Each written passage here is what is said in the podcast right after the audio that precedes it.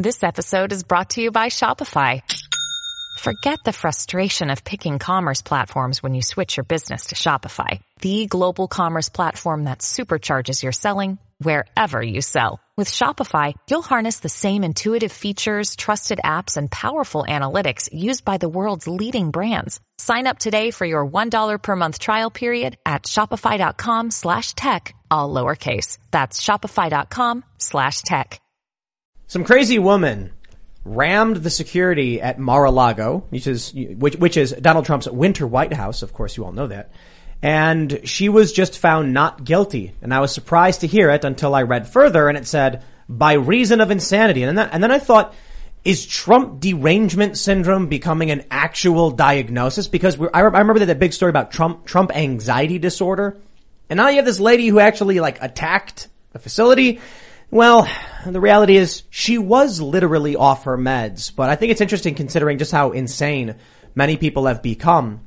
And the crazy thing to me about everything happening is, particularly with the medical narrative going on, if you understand my uh, my reference, the gaslighting.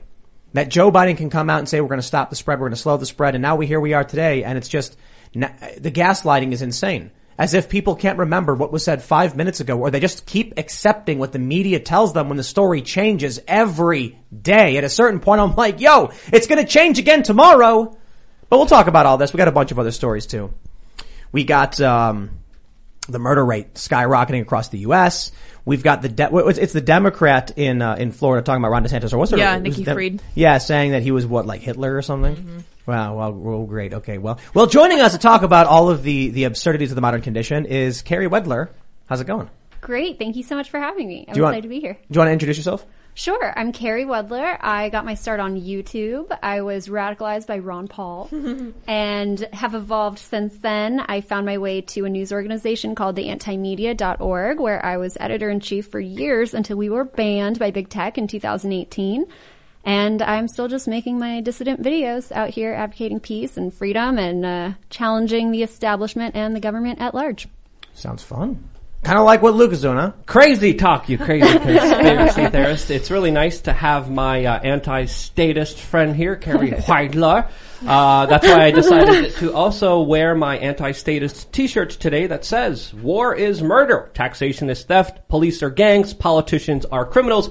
It's one of the, the, the, you know, less serious shirts that I have. It used to be my tagline when I used to play video games. Every time I used to be in a room with random people, I always said that. It started very interesting conversations. Sometimes eight year olds would be like, oh yeah, definitely. Sometimes other police officers that are playing with me would be like, okay, we're gonna, we're get angry and it was interesting uh, debates and conversations. But if you like the t-shirt and you want it, you can get it on the best. Dot com and because you do, I'm here. Thank you so much for coming, Carrie. It should be a great conversation. I also have my anti-status T-shirt on. It says wearechange.org. That's a good my. website. I like that Can I, can I get this on the best political T-shirts? yes, you can. Oh, very Dot cool. com. Yeah, I've been a big fan of We Are Change for a long time. I'm glad that you were the one that. Well, I don't know. You didn't invent it, but you basically ran it for the the first 20 years. Well, we all started. It was a youth group in the beginning, but uh, it all expanded and, and like grew in very interesting someday. ways. Yeah. Hey, you guys follow me at IanCrossland.net. Ian Crossland here. Happy to be here. Get I you. am also here in the corner pushing buttons. Very delighted to have a lovely lady in the studio with us and happy to fuel my own personal anarchist fires as I learn about all this stuff. Let's get going. Don't forget, you can also go to timcast.com, support us directly as a member, and you will get access to exclusive members only segments the Timcast IRL podcast, as well as the knowledge that your membership is supporting all of our journalists. We're hiring some more people. We're going to be expanding our security. We do have some. People are like, why don't you have, sec-" we do have security, but we're going to hire more. And so, uh, with your support as a member, we will reinforce the compound. I'm somewhat kidding, but we will add on security. We'll be hiring more journalists. We're going to be working on new shows, and it's all thanks to you. So don't forget to smash that like button, subscribe to this channel, share the show with your friends. Now let's get into that first story from the Daily Mail. Connecticut opera singer who rammed through Mar-a-Lago security blockade and narrowly escaped Secret Service bullets in January 2020 is found not guilty by reason of insanity. Hannah Roemhild, 32, was found not guilty by reason of insanity on Tuesday. Her attorney said she had a history of mental illness and had stopped taking her medication before she drove through the Mar-a-La- Mar-a-Lago security blockade. She must undergo psychiatric treatment and counseling and take medications with monthly blood tests to confirm compliance.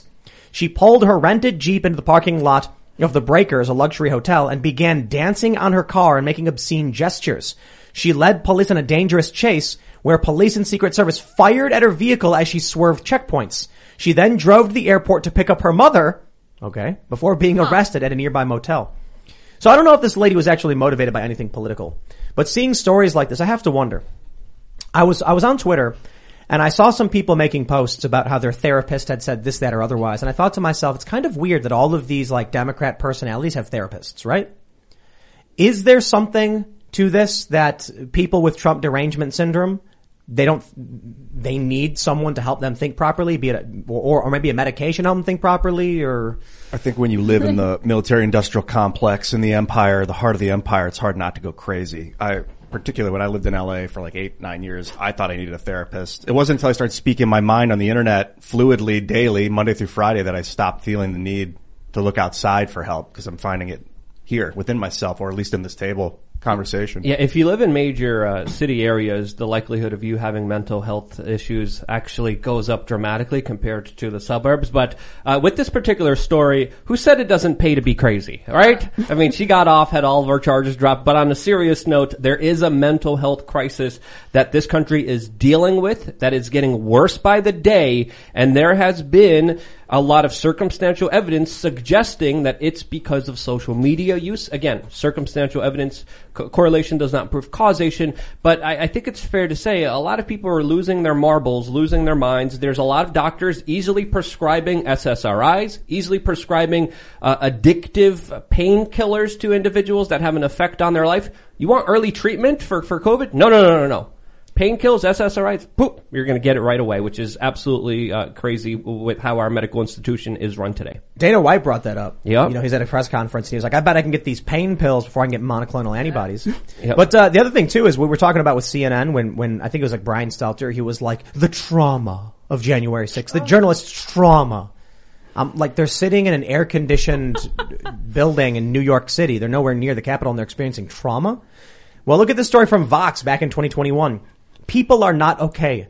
The mental health impact of the Trump era. Yo, I, I got a solution. Mm. It's not therapy. It's not medication. It's turning off the computer. It's turning off the monitor screen and going and like, I don't know, smelling flowers or something. Turn off the boob tube. Yeah. Like turn off the TV. Turn off the fear mongering. When you look at what the, the corporate media feeds into people's minds, it is absolute trash and garbage. It is some of the most destructive, negative, low vibrational thinking that you could have in your existence jammed down your throat by Dr. Dr. Fauci, by Anderson Cooper, by all these smear merchants saying breaking news, fear mongering. You're supposed to be afraid because of this today. You're supposed to give up your rights because of this today. You're supposed to live in your pod, eat the bugs, be in the metaverse because it is good for you. And then people are, are following those orders, doing what they're told, and they're learning that they're, they're miserable. Gee, I wonder why. Well, I don't think there's anything wrong with therapy whatsoever. I think, and this might be a controversial opinion, but I don't think there's anything even wrong with being emotional. I know there's a big backlash against the left because they're so emotional. Mm. I would argue they are emotional, but it's unmitigated reactive emotion. Being human, you're gonna have emotions, but I think the issue here is really that people don't have a container to hold their emotions and therefore they act out in ways like this and you end up with chaos all over the place. In fact, I think the solution to that is to be more comfortable with emotion, to be able to, able to better feel it and hold space for yourself and of course others. But I think it's people's inability to do that that leads to this chaos over emotional reaction. Like um, pharmaceutical drugs? Like, what do you pinpoint as the, the reason why people are having a difficult time with their emotions right now? I mean, I think people have always struggled with emotions. Like, to be human is to suffer. And this is sort of a Buddhist belief, but I mean, who hasn't suffered? Who hasn't felt difficult emotions? I think it's people's tendency to want to avoid the discomfort by, say, taking pills. And I'm not saying it's never appropriate to take pills if you have a, a, mental health condition. I don't know your experience. I don't know why you would be on them, but I think at, obviously they're overprescribed. And I think that's ultimately an attempt by people and the providers to just numb it out instead of just building the inner resources to be able to sit with it. And there's a ton of stuff in our society that incentivizes avoiding feeling, mm-hmm. avoiding expressing your emotions, avoiding dealing with any kind of hardship or any kind of hard truth realities as they're giving everyone medals, as they're congratulating everyone and, and denying them the basic truth of this world that it is difficult. It is hard. It's not fair. Life will never be fair, but these people are told it's always going to be fair. Everything's going to be fine. You're going to get a trophy just by participating. And they're realizing, holy crap, the real world doesn't work that way. They're having a big reality check. They don't know how to deal with those emotions emotions. They go online and they, they're consumed by the algorithms that control them or by other adult content, especially young children are doing this that they shouldn't be watching that rewires their brain to be working in such negative, horrible ways that creates destructive relationships and disharmony in people's personal lives. I think a lot of people over the past seven years, you know, since the start of the media's obsession with Trump, have been dealing with an ever shifting news landscape that keeps changing its opinions and mocking people when they don't know exactly what the new narrative is. So if you take a look at like, I don't know, Joe Biden comes out and he says, if you get the vaccine, this is Joe Biden saying this, it's going to stop the spread of COVID, paraphrasing. Now, that's not true. Today they say it will reduce the severity of symptoms, but there's a major shift. So if you're somebody who's like, I don't know, you're uh, you were, you're an accountant, you know, you, you don't watch the news all day every day. You see this story and you're like, okay, I see the president speaking. The news changes. And then you see the news again a week later and it's, it's a 180 from where they were. And now you're sitting there saying like, has anyone noticed this? You're thinking to yourself, something doesn't make sense. And then you go to someone or you go online and you post like, this seems strange to me. And what happens? They attack you for it. You get attacked, you get insulted, you get smeared. I think this is driving people insane. It's making people insane. You look at the news about Trump and the media lies every single day and it's escalating and getting worse and worse and all the lies. Hello, it is Ryan and I was on a flight the other day playing one of my favorite social spin slot games on chumbacasino.com. I looked over the person sitting next to me and you know what they were doing? They were also playing Chumba Casino. Coincidence? I think not. Everybody's loving having fun with it. Chumba Casino is home to hundreds of casino style games that you can play for free anytime, anywhere, even at 30,000 feet. So sign up now at chumbacasino.com to claim your free welcome bonus. That's chumbacasino.com and live the Chumba life. No purchase necessary. VGW Group. Void were prohibited by law. See terms and conditions. 18 plus. And, and they've still been lying about the guy, even though it's been, you know, a year or a, long, a little bit longer than a year since he was in, in the office, or about, just about a year since he was in office. They keep lying, but you can't have these, these different things be true at the same time. But if you try and speak out, you'll be attacked for it. Seems like there's three types of insanity. There's the people that believe the, the narrative shift in, without questioning it. That's a type of insanity, just going with the flow. Then there's the people that question the change in the narrative and call it out and get called insane. And then they start to go insane because they're like, why am I being attacked for questioning this? Then there's the people that see it all and think it's all crazy. Those people are just considered insane. That's kind of where I'm at anyway. I mean, I, I, I tweet about this stuff and I actually have like prominent politically homeless journalists uh, uh, responding to me saying like, well, the, the new narrative is, is, is this.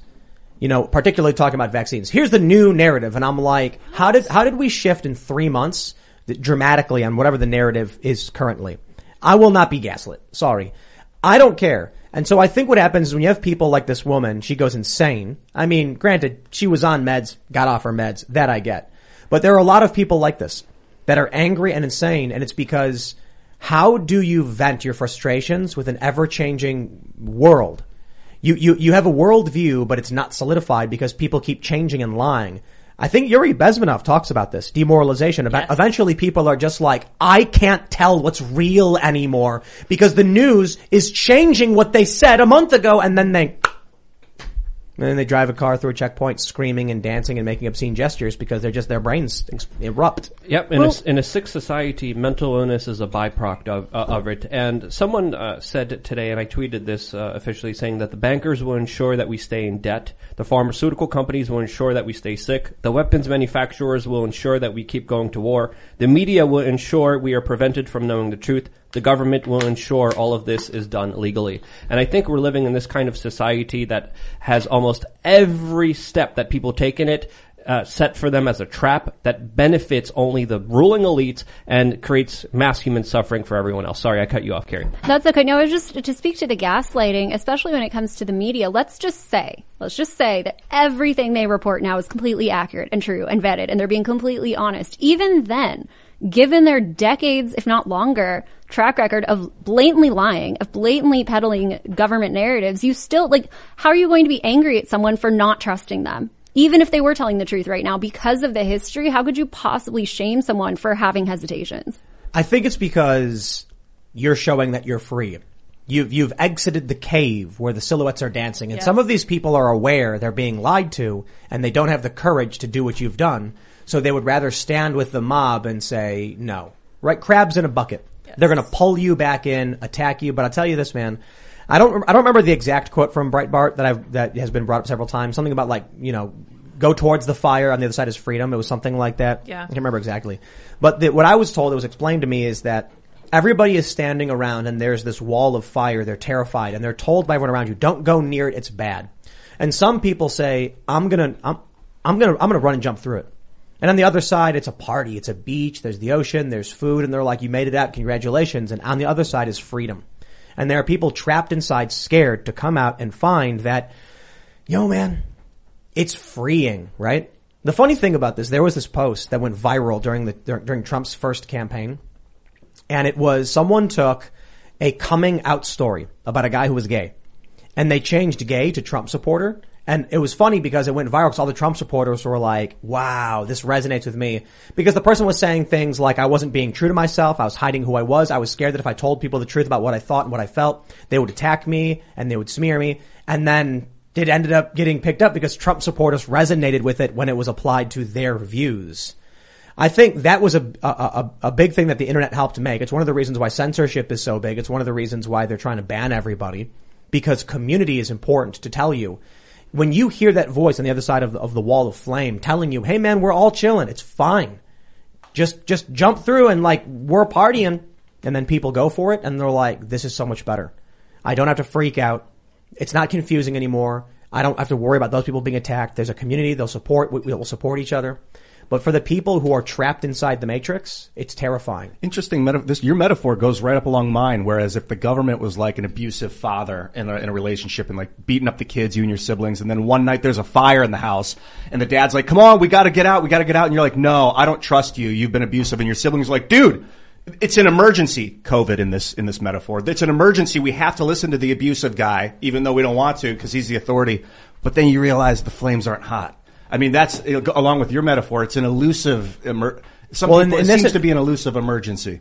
And this, i- it's a difficult analogy. I mean, I think COVID is, is nasty, right? I know COVID is nasty, but the, Yeah, the mean, reaction to COVID is bad. insane. I got Right, it really exactly. bad. COVID's Yeah. nasty, man. Yeah, Ian and I had had COVID, uh, uh, like comparably bad. Yeah, you almost died, both of you. Well, I mean, that's an, ex- you know, we were, we were Yeah. both it was just tough, like, too early to tell. Yeah. Four Yeah. days in of no treatment, and I was like, I'm ready to try something. Gotta do something. I was, I, I called the hospital. Yeah. That's how bad I had it. And I'm like, it's, it's seriously bad.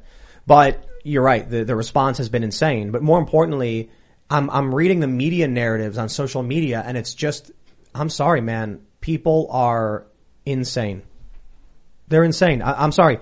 If you know that the narrative is bunk on a lot of this stuff, on, policy, especially on mandates, but you keep just agreeing with whatever it is Fauci says next, even though if we were to play every soundbite from every interview, it would be the most nonsensical garbage you've ever heard. If you're going to go along with that, you are willfully lying. You are nuts. Yeah, so I was talking about this on the way home last night, and we came up with the conclusion that it's probably that they have too much sunk into this. This is very much a sunk cost fallacy application because they've wrapped their whole identity into following the leader and to, I guess, for lack of a better expression, following this mass formation psychosis thing where they have one leader. It's very scary. It's very much Crisis in Leviathan where they have this big, terrifying emergency and this lovely government leadership is going to come and show them exactly what to do. They don't really have, because they lack community, they lack their families, they lack their churches, whatever it used to be. They're like, I have to follow someone.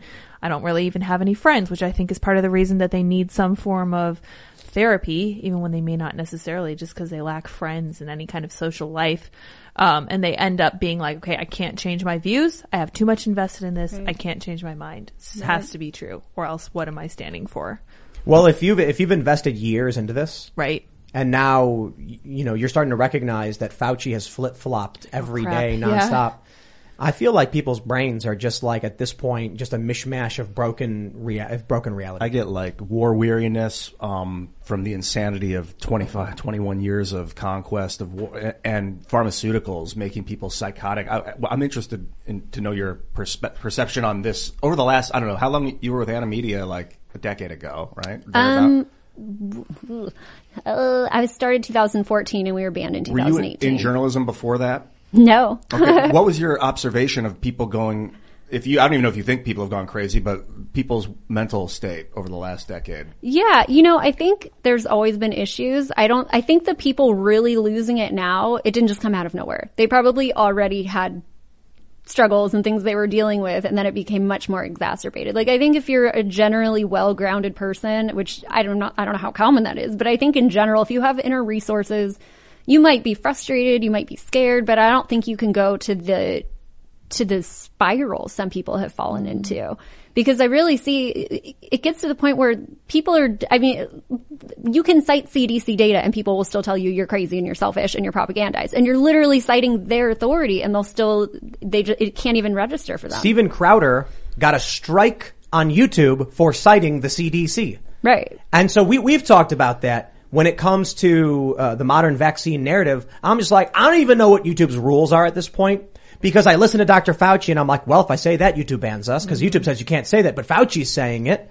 So I'm like, I don't even know at this point. The pressure is reaching that point where, you know, we're saying like, listen, we want to be reasonable people. We want to talk about what's going on.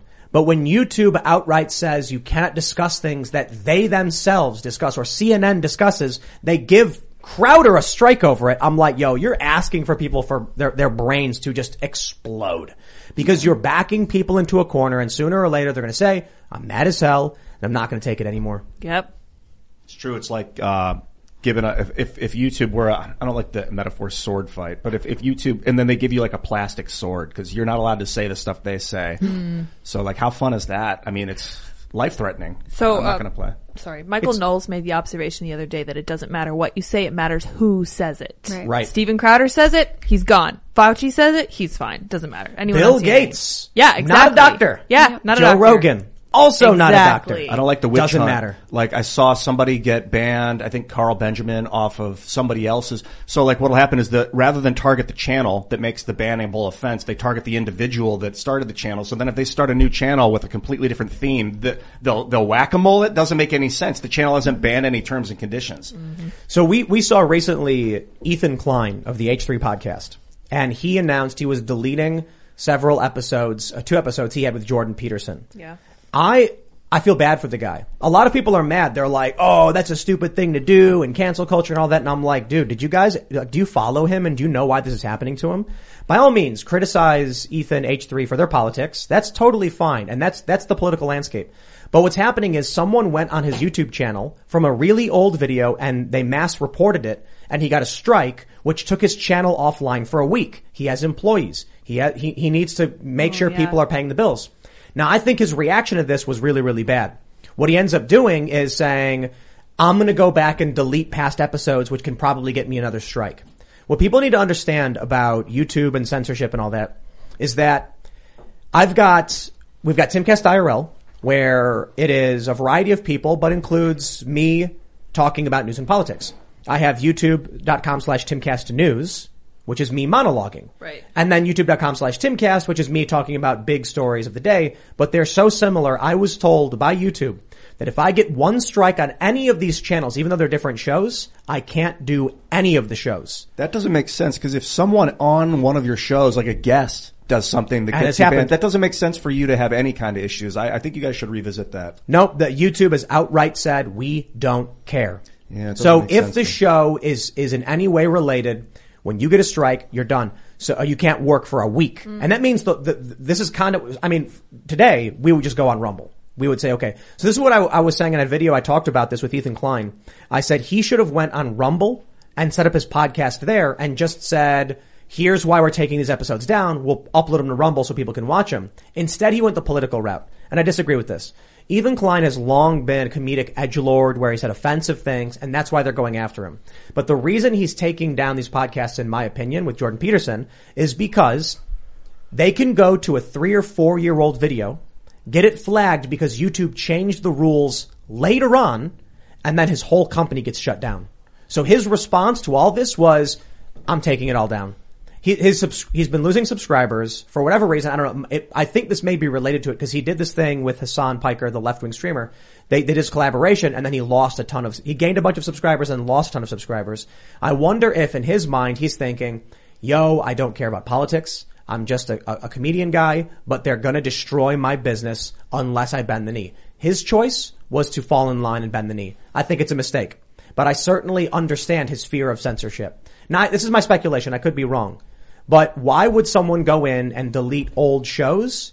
There's no reason to do that. He nuked 8 million views off his channel, and in my opinion, it's because the culture war is escalating. The left and probably the right will go after his old videos. I'd be willing to bet there are people who are going to start flagging his content because he's announced he's doing left-wing content with Hassan. And you could never appease the mob. So no matter how many times he apologizes, there's still clips of him saying some absolutely absurd stuff in the name of free speech that people are going to bring up and use against him.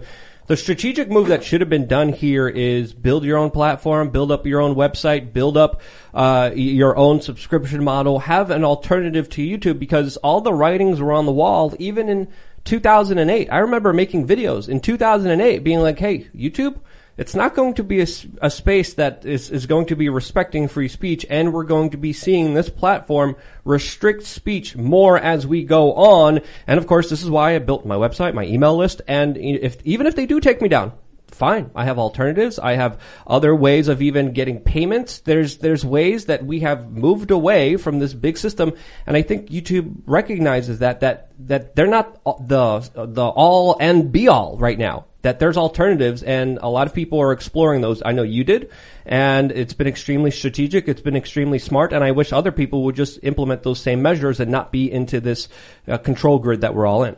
Lucky Land Casino asking people what's the weirdest place you've gotten lucky? Lucky? In line at the deli, I guess? Aha, in my dentist's office.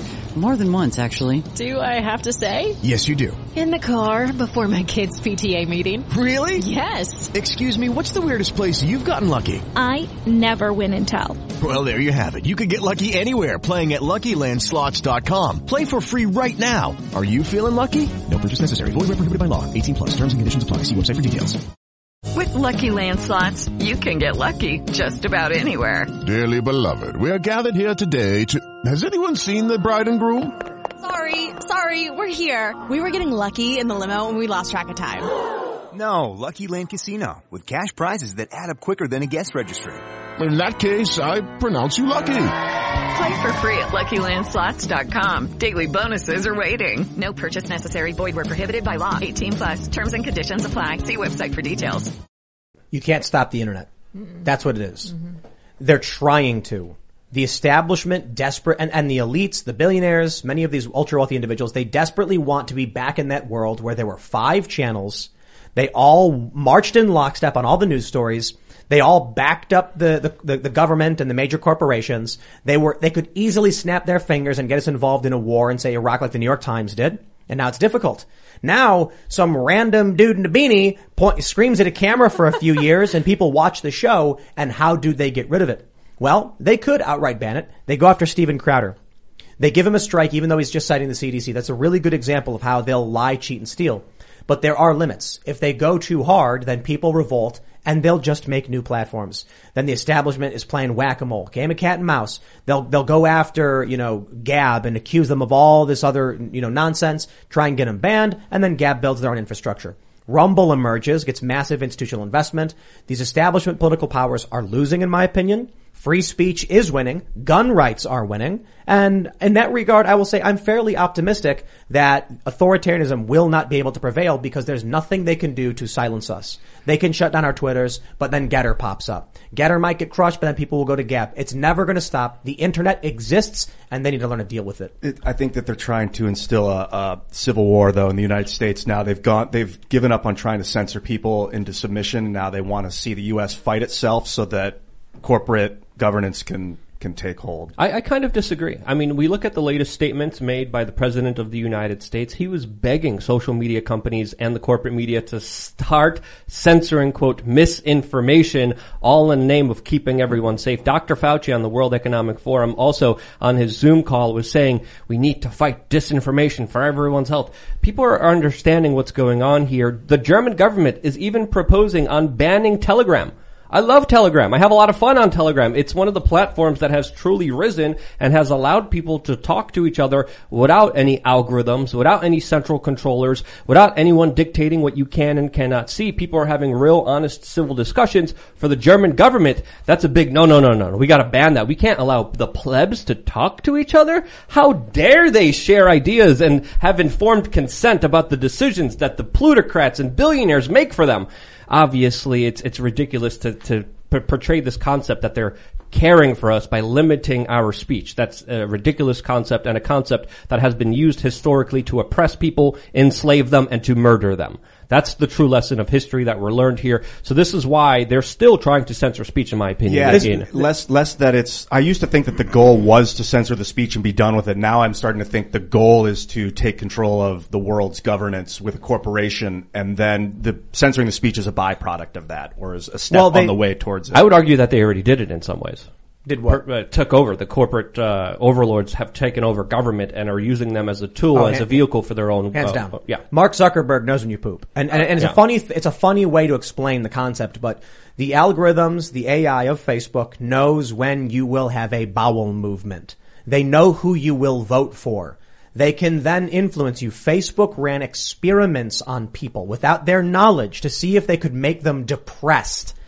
Fact check me on that one. Yeah, it was a I while could be ago. wrong, but my, my understanding No, was yeah. they flooded people's feeds with negative information to see if they would get sad, and it worked. Yeah, it was psychological experiments on unsuspecting Facebook users. I've been talking about this for a number of years now, and this is what they were doing openly, admittedly, testing and manipulating people's emotions with the algorithm, seeing how they could change their emotional state. And if they're doing that with emotions a couple years ago, I think this was over 10 years ago, what do you think they're doing now on such a complex level with the algorithm only gaining and becoming more stronger? So if they can make you sad with the algorithm, imagine what else they could make you do if they tweak the algorithm in different ways. They Uh, can make you find a wife. They That's can make true. you find your significant other, and it's the one that they want you to find. That's called eugenics. Wow, dude, that's creepy, but it's true. Yeah, man. if you look at everything the establishment pushes, it's it's pushing a system that de-incentivizes the family unit, that perverses people's own sexuality, that bastardizes any kind of semblance of, of love and respect and harmony for the fellow human being. If you look at every aspect of it, it's to destroy families and the future of this country. Well, so, so going back to the to the Ethan Klein thing with Jordan Peterson, a lot of people on the left and the right made this about tribal politics. And so I decided to take a look. I was like, why would you delete 8 million views off your YouTube channel? I was like, even if, even if he, he doesn't like Jordan Peterson, there's a lot of videos he should be deleting because the, things he cited, he's got other videos of that stuff. So why just Jordan Peterson? So I went and looked at his YouTube stats and I looked at his chartable stats for his podcast. And then I saw that there was a period where he was, you know, he was getting hit and he was losing subs. Then I saw he posted on Instagram that people flagged his old videos and got his company shut down. And he said, I've got 10 employees. I've got to pay them. I owe rent. And they shut my company down. And I'm like, there it is. They have successfully coerced him into playing ball with tribal politics. I think it's a mistake. I think he should have stayed true to himself, and he would have been he would have been a hero of those he he, he long stood for. But I want to I want to throw it to to you, Carrie, because you work for Anti Media, and there was something that uh, I think was missed by Project Veritas. And I, I- I could be getting the story wrong, so again, you should fact, fact check me on this one. It's been it's been several years, but I remember Veritas did this expose on I think it was Pinterest, and there was this blacklist. Uh, live action was blacklisted. It's a it's a pro life organization, and Project Veritas pointed that out. When I was looking at their video when I saw this report, it lists anti-media. And I saw that and I was like, whoa, whoa, whoa, whoa. I was like, James and Veritas, I think they missed it because they didn't know what it was. Right. They all have, everyone has their biases, whether well-intentioned or not. And I think Veritas missed that. An anti-war, anti-establishment website was also being censored. So, so what happened with all that? I actually didn't even know that Pinterest had censored us. I, this, I just I think I'm- it was Pinterest. Sorry. Okay, yeah. Well, I, wrong. remember, and I could be wrong, but I think I remember seeing that Google had blacklisted us, which makes sense because we could never get accepted into Google News. We'd apply and apply, and we couldn't get in, even though other independent media outlets could. Um, and I, it, this actually reminds me because we were talking about gaslighting and the the way the media operates, and it's so after the 2016 election, the Washington Post came out with an article about all the misinformation and it was all spread by, you know, Russia. Russia was behind it and all these new uh, news outlets had, were spreading misinformation to benefit Russia. And we were put on a list made by an anonymous group. They were called PropOrNot. You can look up this article, search Washington Post. I was on Not. there too. Yeah, We Are Yeah, Change was on that list as Right. well. And I was like, what? I'm a Russian asset? Right, and- I'm Polish. Like, how dare you? Sorry, go ahead. Well, but it's crazy though because I, I was I worked for an organization called the Anti Media. Like I was clearly I had already made I had already broken ties with the mainstream media, and I came from the left. I was a you know pretty mainstream Democrat, voted for Obama, and so I went through quite an evolution away from that.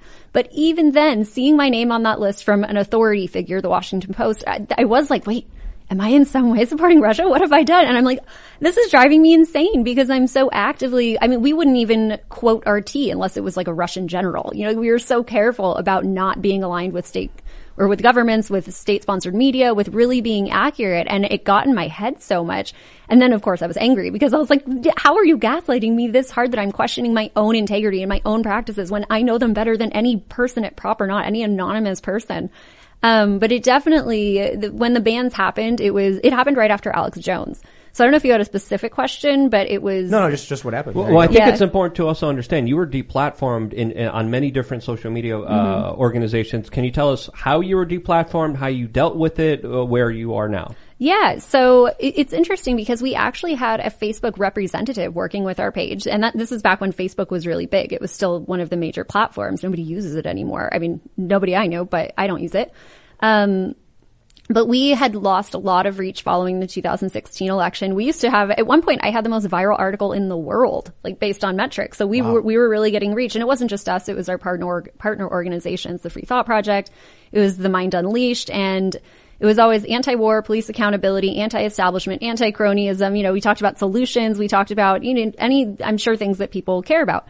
And uh, then out of nowhere, let's see, Alex Jones was banned August 2018, and we were banned October 2018, right before the midterms.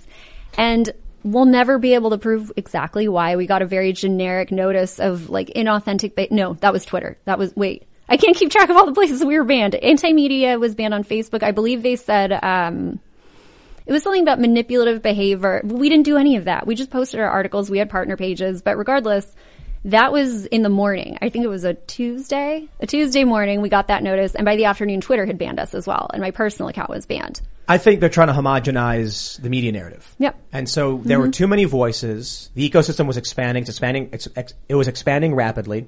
And even right now, it's really difficult for people to get started on YouTube because they want to make sure there's a very narrow path you can walk. Right. Only if you have an acceptable voice. And the corporate ties. So if you're tied into major major special interest in corporations, you're going to get pushed in the algorithm. You're a Joe Schmo. You have absolutely no chances of making it. What they're doing right now is they've isolated, they've, they've, they've secretly, in my opinion, based on the data, quarantined channels like this one and many others. Now, I, I think we were quarantined for some time, but we were, we, we had that lifted for some reason. I think, you know, we, we are on the edge of what they like, they find tolerable. And I've often explained it as a pressure release valve. If they ban too many people at once, everyone just jumps ship and goes somewhere else. Mhm. But if they want to control people's thoughts, what they'll do is they'll ban some and then make sure channels like this one remain so that people won't leave the platform and they can keep feeding them a narrative. So I, I've, I've talked about this in terms of, of effective censorship versus what a lot of these companies had been doing, saying that if you if you give people clear rules and, and understanding, they'll follow it. But if you ban them outright, you make them jump ship to other platforms where they maintain and push and, and double down. I think that's what they're doing. I think the reason, so we were blacklisted for a while. This channel, you couldn't Google search it. You type in the, name and you'd get Facebook instead of YouTube. You type in YouTube and try, and nothing, none of it would come up. Some, that, that changed, I think, at some point last year, hmm. and it was funny. We mentioned on the show. Then the next day everyone's like, hey, you're not blacklisted anymore. And I'm like, It was interesting. the first night I mentioned hmm. DMT.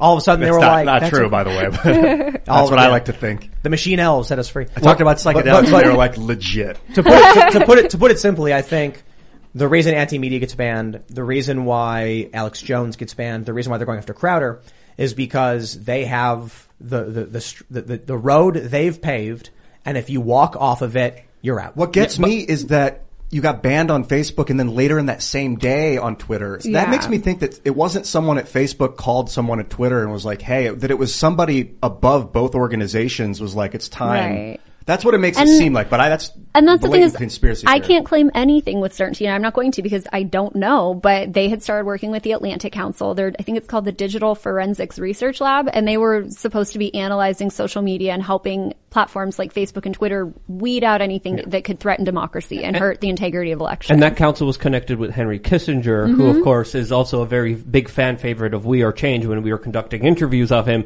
And obviously that didn't play a role in us getting hit on the Facebook and, and YouTube and Twitter and all that other stuff. Last year, by the way, uh, the Facebook page that I run on, on We Are Change got a strike because we posted a screenshot of the CDC website talking about breakthrough cases. Louder Crowder got hit for mentioning CDC statistics. So it, it, it's not even just walking the tightrope. Even if you regurgitate the narrative back at them, they still have the indecency to try to destroy your livelihood, take away everything you worked so hard for, all in a moment's notice because you're not helping the multinational corporations. You're not helping the special interest. You're not helping the billionaires class. You're not helping Henry Kissinger, Bill Gates, and all these other people push their agenda onto everyone else. So it, it, it's becoming sick and twisted to such a degree that you can't even talk about the official story anymore. Well, and it's it's it's so telling too because the things we care about, the things that we covered, war, empire, police brutality, mass surveillance, these are things that to many people on the left who are principled, it's this is not taboo to discuss. We're not talking about things that are out. We weren't, you know, we weren't we weren't noticeably right wing in any way. So all I'm left to believe is that whoever made these decisions didn't like the lens we were framing it in. It wasn't that we were anti-war. It wasn't that we were against the empire. It was that we were framing it through an anarchist lens that was completely outside the realm of political solutions, like voting or something that people would consider acceptable. We were advocating an overhaul of the entire thing. And I'm left to, I mean, again, I can't say with any kind of certainty, but it seems like that was the issue. I want to I want to address uh, one of the super chats before we move on to the next segment. Normally we would just save it to the end, but people have pointed out that Ethan Klein has very very offensive shows where he makes you know racial slurs and he says things like that and and homophobic slurs. Oh yeah. Yes, yes, yes. I, I I know, and I don't think that changes my point. I think my point is.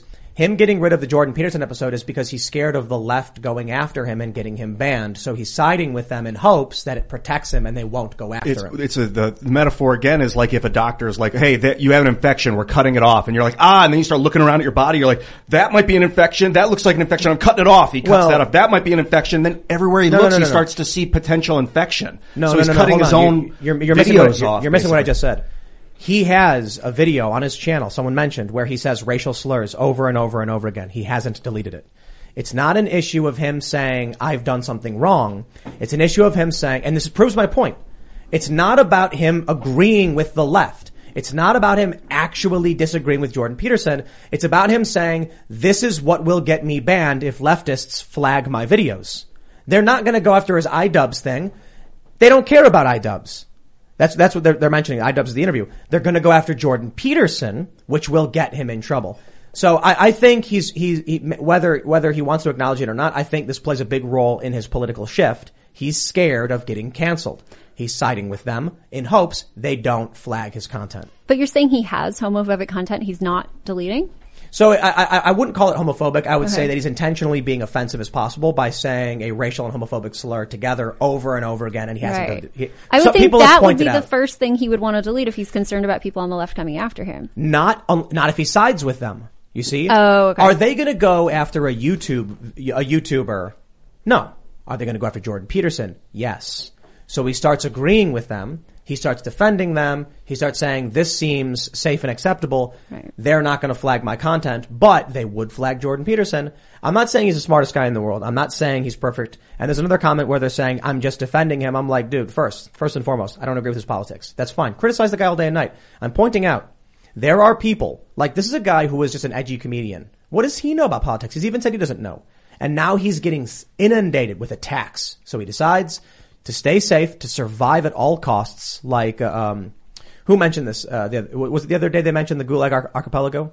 Yeah. It's James. James? Yeah, James O'Keefe. Right, right. He was mentioning survival at all costs. I think so, That's what this is. And it's strategic.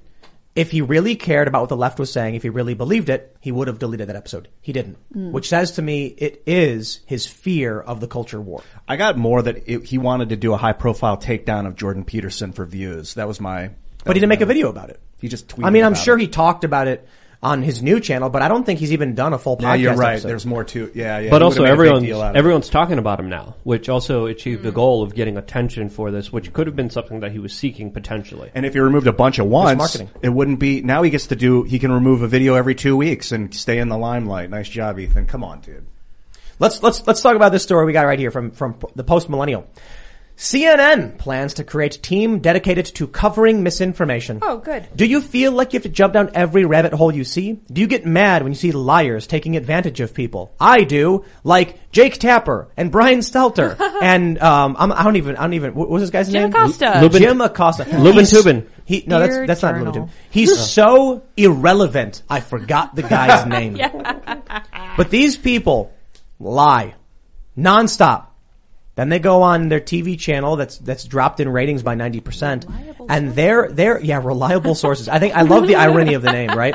Imagine imagine a fire department called like Flaming Fire Truck. You'd be like that. I don't know if I'd want them to come. Like the fire But the truck's on fire's free, Tim. A fire truck on fire is the best way to explain what reliable sources on CNN means. Mm. It is one of the least reliable sources, and now they're going to be telling us that they're making this, you know, anti-disinformation show. Alex Koppelman says, some very exciting media jobs tell you. I'm hiring three people for a new CNN team dedicated to covering misinformation. Thread about the team and job starts here. Please feel free to share far and wide. And if you're interested, reach out or apply at the links. You know, part of me is frustrated that we talk about CNN. Because when I learned that their ratings were down by over 90% and they were getting between like 70 and 100,000 in the key demo, I was like, wow, we should just not talk about them anymore because they're irrelevant. But they still do have institutional authority. YouTube props them up, puts them on the front page, and then you get 100 100 million plus YouTube views. So we need to make sure we're calling out all of the lies and manipulations from CNN. This is like Ian doing anti-drug commercials. This is, this, I wouldn't do this, that. this makes no sense at all. This is like the ultimate epitome of hypocrisy that we have to deal with. CNN being fact checkers. Are you kidding me? Like, I mean, what kind of parallel universe are we living in where they think they could pull this off? I mean, they have no credibility. They, they have been lying to the American people non-stop. 24-7 fear mongering and and they're losing the audience because the audience understands like hey i don't want to be spoken down to. I don't want to have my You know, thoughts controlled. I I'm- don't want to have my perspectives limited to what you want me to think. They're the perfect representatives. They're pr for the special ruling elite and they're nothing else but that. I'm I, I get uh, uh, angrier and angrier, you know, seeing what these people do, and uh, maybe there's a lot of people who who watch them and don't understand why I would be so like you know so so so pissed off at at the things CNN does or MSNBC, and you know, just watching Rachel Maddow on the verge of tears when the RussiaGate scandal was proven, the RussiaGate thing was proven false. She was almost crying. With the Lucky Land slots, you can get lucky just about anywhere. This is your captain speaking. Uh, we've got clear runway and the weather's fine, but we're just going to circle up here a while and uh, get lucky. No, no, nothing like that. It's just these cash prizes add up quick. So I suggest you sit back, keep your tray table upright, and start getting lucky. Play for free at LuckyLandSlots.com. Are you feeling lucky? No purchase necessary. Void where prohibited by law. 18 plus terms and conditions apply. See website for details. Lucky Land Casino asking people what's the weirdest place you've gotten lucky? Lucky? In line at the deli, I guess? Aha, in my dentist's office. More than once, actually. Do I have to say? Yes, you do. In the car before my kids' PTA meeting. Really? Yes. Excuse me, what's the weirdest place you've gotten lucky? I never win and tell. Well, there you have it. You can get lucky anywhere playing at LuckyLandSlots.com. Play for free right now. Are you feeling lucky? No purchase necessary. Void where prohibited by law. 18 plus. Terms and conditions apply. See website for details. I think I, I, I totally understand why so many people were, were, were laughing and so happy to see that pain, Schadenfreude, to see these evil people lie for now, now, I've been doing it forever, you know, but it's gotten so bad. And for the, the, the nerve of these people to, to just keep pushing the lies, like uh, uh, Cuomo, Chris Cuomo, faked being in quarantine. We all know it, and they still keep lying. What pisses me off is that people keep falling for it. Well, I didn't fall for this. Bit. When you look at this picture of these dudes, I see airbrushed photography, really bright light coming from the left, shadow on the right to make them give this angelic glow. It just, it just oozes with, with crap. Well, it's so actually that's Jake Tapper on the left, right? Yeah. I feel really sad about Jake Tapper because I remember during the Obama years he confronted I want to say Jay Carney. What? He was the least bad. Yeah, he confronted Jay Carney. I think it was about the kill list, about Obama's kill list. And he was really forceful about it. I think it's probably still on YouTube. And then fast forward to the Trump years and he's having a tantrum meltdown because Donald Trump didn't thank John McCain in the NDAA spending bill. Are you going to talk about indefinite detention built into that bill? You're going to talk about the billions of dollars spent on Empire? No, no, he's going to thank John McCain for his service because Donald Trump didn't. and it's, it's just so sad to watch. I, I wonder about that too. Like, you know, we get wrapped up in so much of this culture war stuff, even talking about CNN. I wonder if that's what keeps us safe on YouTube. Because if we started talking about the NDAA, indefinite detention provision, and Obama and Biden killing kids and the corruption, and we start getting deep on foreign policy, I bet then they would nuke us. Yeah, that, that would be an example of not playing ball. Right now, we're actually Right. playing tennis with CNN, talking about how bad they are. We're keeping them prescient, but uh, and relevant by talking about them. Yeah, It- But I do wonder, like, who do they think this is for? Like, benefit of the doubt, they just have poor strategy and they think that they're going to actually reach people mired in disinformation. Like, benefit of the doubt, they're really doing, they think they're being really honorable journalists and they're trying to stop the spread of misinformation. But in reality, who's going to watch this? It's people who already agree with them. So that kind of just serves, intentional or not, to deepen the divide and deepen the polarization where the people watching the show can be like, ha, look at those idiots. Look how stupid they are that they would believe that. I'm better than them. They're other than me. And all that really does is perpetuate the division that's already so severe. uh, can you tell me the difference between misinformation and disinformation? One is accidental, one's intentional. Yeah. What's intentional offhand if you don't know? Misinformation is when people are just wrong, and disinformation. Oh, okay. Right. I may makes have used that incorrectly or interchangeably, but yeah. I'm looking at this digital digital forensic research lab from the Atlantic Council, and they're they're out to study disinformation and expose falsehood. Ooh, they're- intentional propaganda. Oh, That's Oh, what we were doing. intentional propaganda, disinformation. That's the CIA's main main operate, operate Right. modus operandi is is disinformation. Right. And what's so funny is with the anti-media, for example, it was our strategy to, as often as possible, cite mainstream news. Just to say, what are you going to say? We're quoting you. And if you dig into a lot of those mainstream articles, the information is there. They just don't lead with it. They don't emphasize it. It's, you know, it's a byline or a, a scrolling marquee on a, on a TV channel, but it's, it, the, most of that information is out there. The New York Times was reporting on Obama's kill list during the Obama years. It's not that they're not covering it. It's just it's not propped up and blasted and it's not forced into the, the biggest narrative that they're pushing. Let me ask you guys a question. Don't look at the screen. All right, we'll start with uh, with you, Carrie. CNN, 11 p.m. slot. How many viewers in the key demo do you think Don Lemon got? What's the key demo? 25 to 54. These Oh. are, they, they Oh, call it the money not- demo. I mean, Major cable network CNN, they're in hotels. How many key demo viewers do you think they would get? generously 75,000? I don't know what's You're the cheating because that's no, that's really? it. It's 74. Oh, is it really? No, Yeah. nice. nice. Yeah. I didn't look, I swear. That's one day. MSNBC, 11th hour. How many? How how many? How many think they got in the key demo? Fifty thousand, eighty thousand. 85,000. 80. and then Gutfeld on Fox News, 200. 343,000. It's close-ish. So if you if you look at their ratings in general with the older crowd, it's a bit higher. I think it's uh 347,000. When you when you go to like 9 p.m., it's 169,000 in the key demo. So it's a little bit better than that. 10 p.m. 134. But Hannity's getting half a million. Carlson's getting 559,000. The interesting thing is, this is what's crazy to me is our numbers are not too far off from that. Now that's in one hour. For us in about an hour, we are getting like 150 to 200,000 key demo viewers. This ma- show is rivaling the likes of CNN. How This- many- this- I I just want to say, Oh. like, be optimistic. Yeah, This, how- th- we, we are winning. How many interactions does CNN get? Zero. Because that's Right. they're not built for it. It's an old media form. Right. And how many people are passively watching it? Like, and how many people are taking it seriously? And how, and how many people are watching it just for the lows and just for the ridiculousness? How many people are trapped in an airport? You know, I'm not, I'm A sorry. hotel? No, no, a hotel, hotel lobbies because the airport thing ended. They, they canceled that contract. Do smart TVs measure if like three people are watching them now? Have they figured out how to do that? I don't know, but I have to imagine, you know, I've, I've gone to, I've been in a lot of airports and whenever I would go in, they would have CNN on.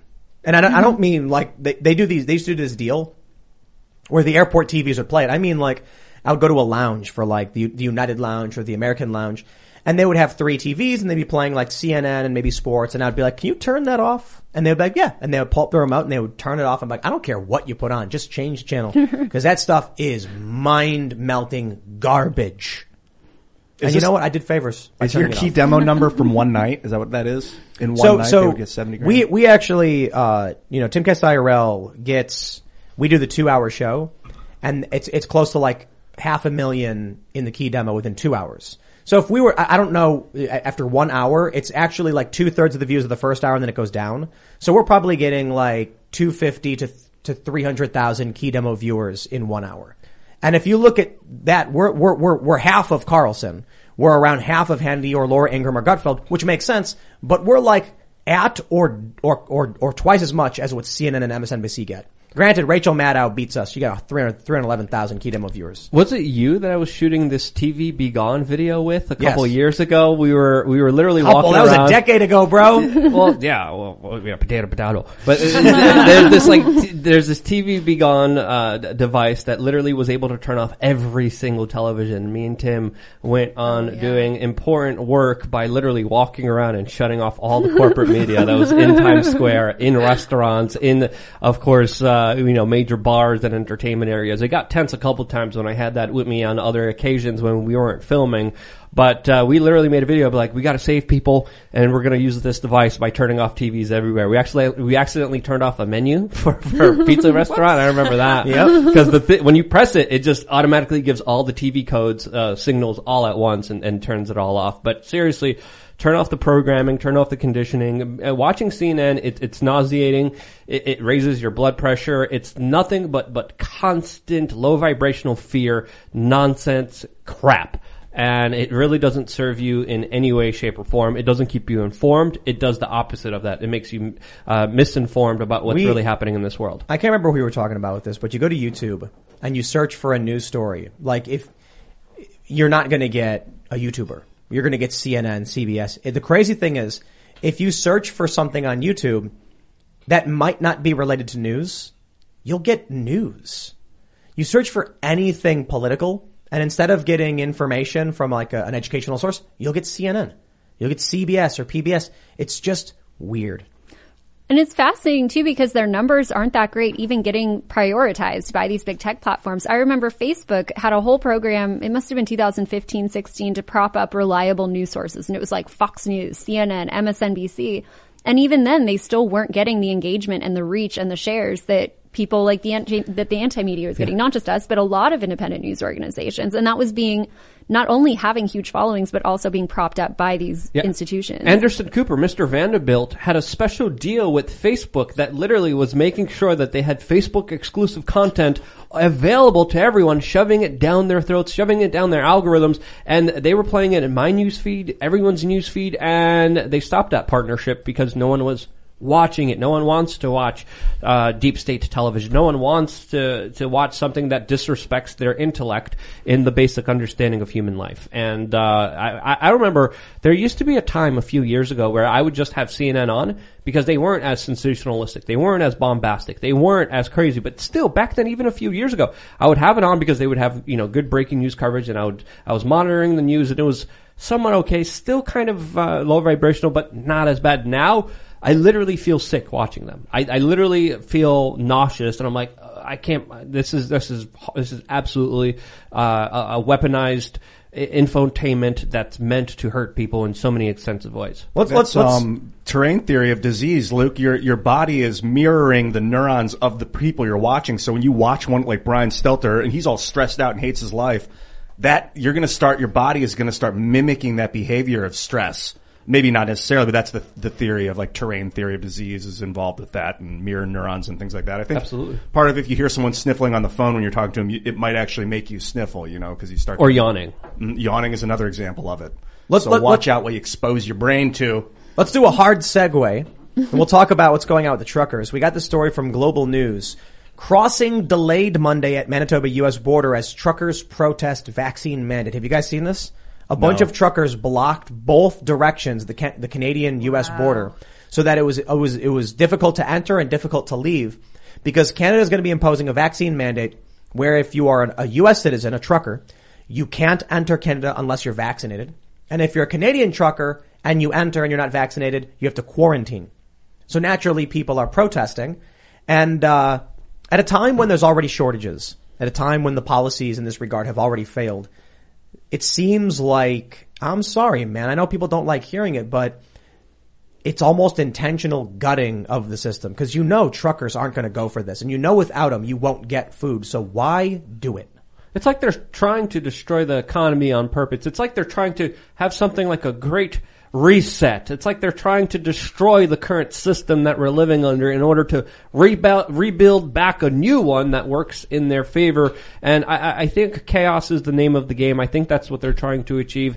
There's always this kind of prevailing idea of order out of chaos. And if you look at a lot of the moves that governments have been making throughout human history, those are the moves that they're making. They create chaos. They thrive off that situation. They create the problem. They have a reaction that they know is going to be created by it. And of course, then they bring in the solution which works in their favor because wanna- there's no explanation. This is not based on any, why are they doing this? There's, there's no science. There's no data. wanna- there's no information saying that this is going to help anyone except destroy the economy. We got the story from Timcast. Federal government moves forward with program that permits teens to become truck drivers. The, tr- the trucking industry is in need of, uh, of an estimated 80,000 drivers. So what's the plan? Teenagers are more likely to get the vax, so the truckers who quit over the vax mandate will be replaced by teenagers? Is that, is that what's happening? I, I got, I gotta say, man, look, I feel like a chicken in a chicken coop. I got no idea what their plan is. It doesn't make sense.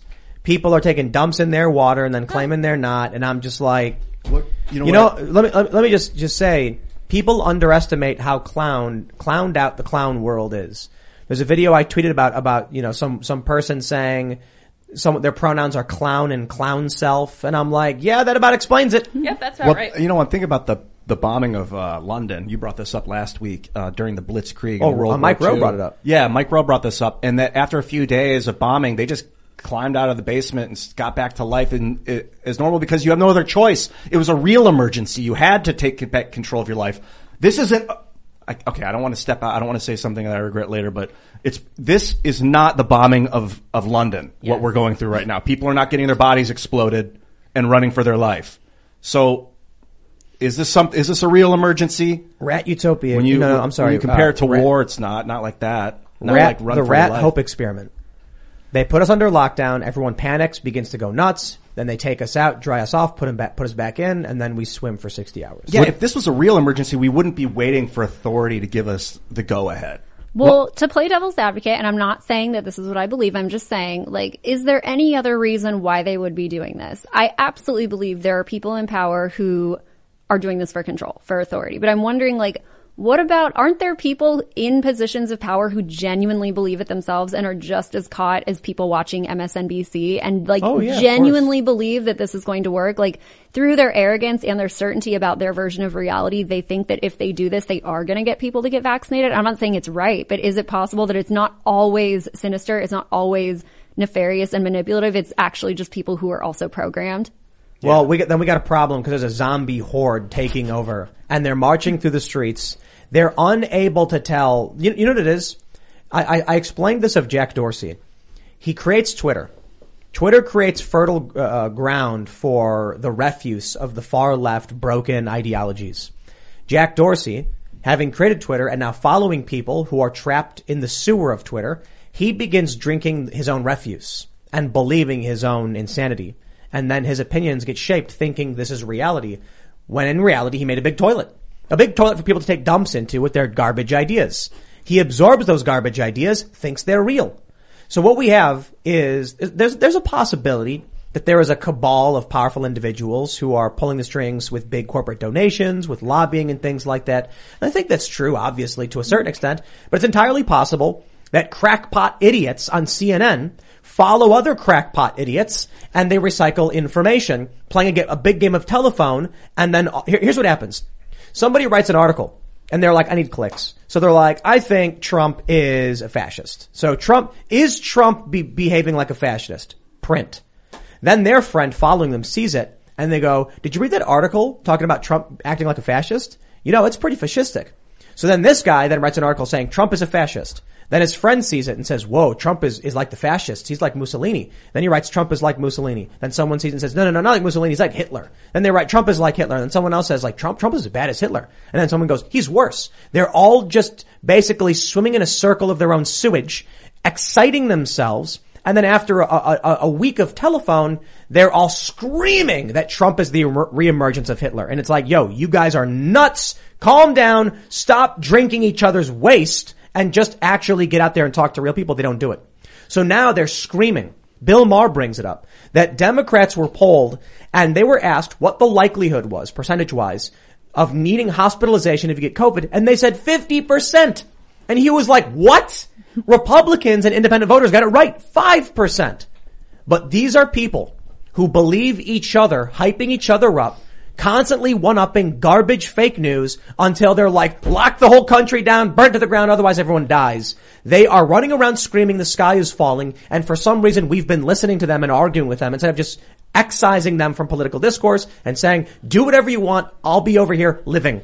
I disagree with both of you guys. Surprise, surprise. I believe it's a conspiracy because for, for this kind of ignorance to, to be perpetrated, right? I'm not saying it's not, I might be wrong, but, but for this type of policy to be implemented because of popular support, the people have to say to themselves, the vaccine mandates worked so great that we have to implement more vaccine mandates. And I think it's pretty clear to the average person paying attention that they absolutely didn't. I mean, there's even Trudeau and Fauci coming out on record saying that these mandates, these vaccine mandates, aren't about health. They're about convincing other people to take the shot. So this kind of fervent uh, policy making that clearly is disrupting the economy clearly is going to have negative effects when already the store shelves are, are barren in some places, when already the supply chain has been disrupted. Asking for more supply chain disruptions is literally creating chaos. So I'm sticking to what I personally believe in. That's my personal feeling, and I, and I could be wrong because I don't think it's idiots leading the herd. I think it's, uh, you know, a few powerful people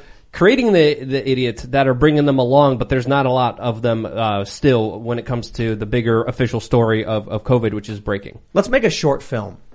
Zombie apocalypse happens. And it's like, it starts off very much like a zombie movie. It's like, run, you know, get the shotgun. Oh, Jesus, zombies are coming.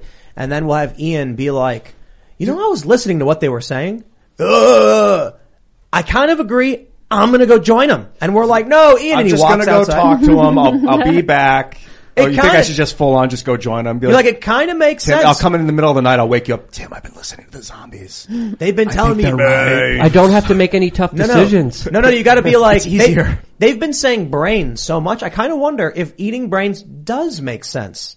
I think we should consider like Ian, you're turning into one of them, and they don't actually bite you to make you a zombie. You just listen to them enough, Yeah. and then you start believing brains, I've been, and I've that's been the listening you to can it on repeat on YouTube, too. all the zombies, they actually aren't aren't infected with anything. They're just all scared to step out of line because the other zombies will attack them if they act like they're not zombies. So it's actually a horde of people pretending to be zombies. That's mass formation psychosis. That is. That would be actually a funny little skit to do. where it's just like a bunch of people who are like, I'm a zombie and no one dare step out of line. And then one guy goes, wait a minute, you guys aren't actually zombies? And they're like, brains! And they attack them and they're all looking around like, oh, I'm a zombie. oh, yeah, I got a we're- question for you guys. It- Justin Trudeau, is he evil mastermind or is he fool that's being provoked by the evil mastermind? he seems like a mastermind to me. I don't know how blatantly he's just willing to say like, yeah, we're going to violate your rights. We don't, and maybe he's just so far gone that he thinks that's acceptable because I know there are a lot of people who feel that way, but he was dealing arms to the Saudis for years and it's been well documented how their human rights track record and what they do in Yemen. And he had no problem arming them. Yeah, he's true and true and authoritarian. He's he's a communist. He loves centralization. He was literally cheerleading China because of the way that they run their economy. You know, eh, eh, China literally destroys human rights for their economy, and this is something that Trudeau openly praises and looks up to. So I, I wouldn't even say mastermind or puppet. I would say sociopath that's been put in a position of power that's playing out the agenda of the World Economic Forum, of the Davos Group, and is reading the handbook and following every single procedure that they ask him to follow. I don't know his dad, but his dad was the prime minister before him. Yeah. Fidel Castro? Trudeau. Yeah. his father I'm Fidel. kidding. I'm kidding. It's a joke. Was his dad notoriously authoritarian or I don't People people keep posting photos of him next to Fidel Castro. really looks He like- looks like similar. Fidel Castro. Yeah. You Let's look be like real. Putin. I'm not going to hold it against you. I you. do look like Putin. And if, if Putin, Bill Maher, and Julian Assange had a love child, I would pop out. But that's a different story. But uh, I don't think I'm related to Putin. Who knows? Uh, but uh, my, I do I look hope like you him. are. But but this would explain why he's an authoritarian communist because you know Fidel There's like- was an authoritarian communist. There's like a, a, a, a long lost autobiography from Putin where he talks about how he once ventured to Poland in the mid mid 80s and had an affair. Luke, and and he's like, I am your father. Yeah. well, I was a part of the resistance against the Soviet Union, so when Putin was a KGB agent, my family was going up against the communists, a part of the Solidarność movement in uh, northern Poland and Gdańsk. What, so, if, what if there was like a whirlwind affair where Vladimir is like, I cannot be with you. It is forbidden. So there, there could be a Star Wars movie here with me, with me and Putin being on opposing sides, and then my family helping take down the Soviet Union, which of course is the evil empire, which Putin was a KGB agent of. That is possible. I think the better story is that Putin had a series of clones made when he was in the KGB, Yeah. and then like they were I supposed fail, to be they destroyed. succeed. Yeah, and, and and Luke is programmed to be activated as a sleeper agent for the Soviet Union among the proper. We'll make a clone with different mindsets. Yeah. One is very, very anarchist. This is very important news we're discussing right now. Yeah, it's very world. important. Th- There are a lot of people who I I see comments when they're saying, you know, it's too pessimistic to talk about things falling apart, and I'm like, what should we talk about? No, I, I- I mean that sincerely. Like, uh, I I think watching the media collapse is not bad news. I think it's a good thing. I find that watching CNN, um, trying to think your way out of the psychosis doesn't work. It's like no thought is the way to, to get away from that stuff, which is why I usually turn off the TV. If it- look, look. step outside or something. if you turn the TV off and go outside and ignore the mainstream media and just say like tend to your goats or chickens for a week, when you turn the TV on, it'll be like it'll, it'll be like watching Saturn. It'll be a different planet. You'll be like, what? What are they talking about? Because the news changes so rapidly these days. Like like you, if you listen to Dr. Fauci, this I mentioned this, you know, a while back. He'll come out and he'll be like, you don't need to be wearing two masks. But then three days later, he's like, you should be wearing two masks.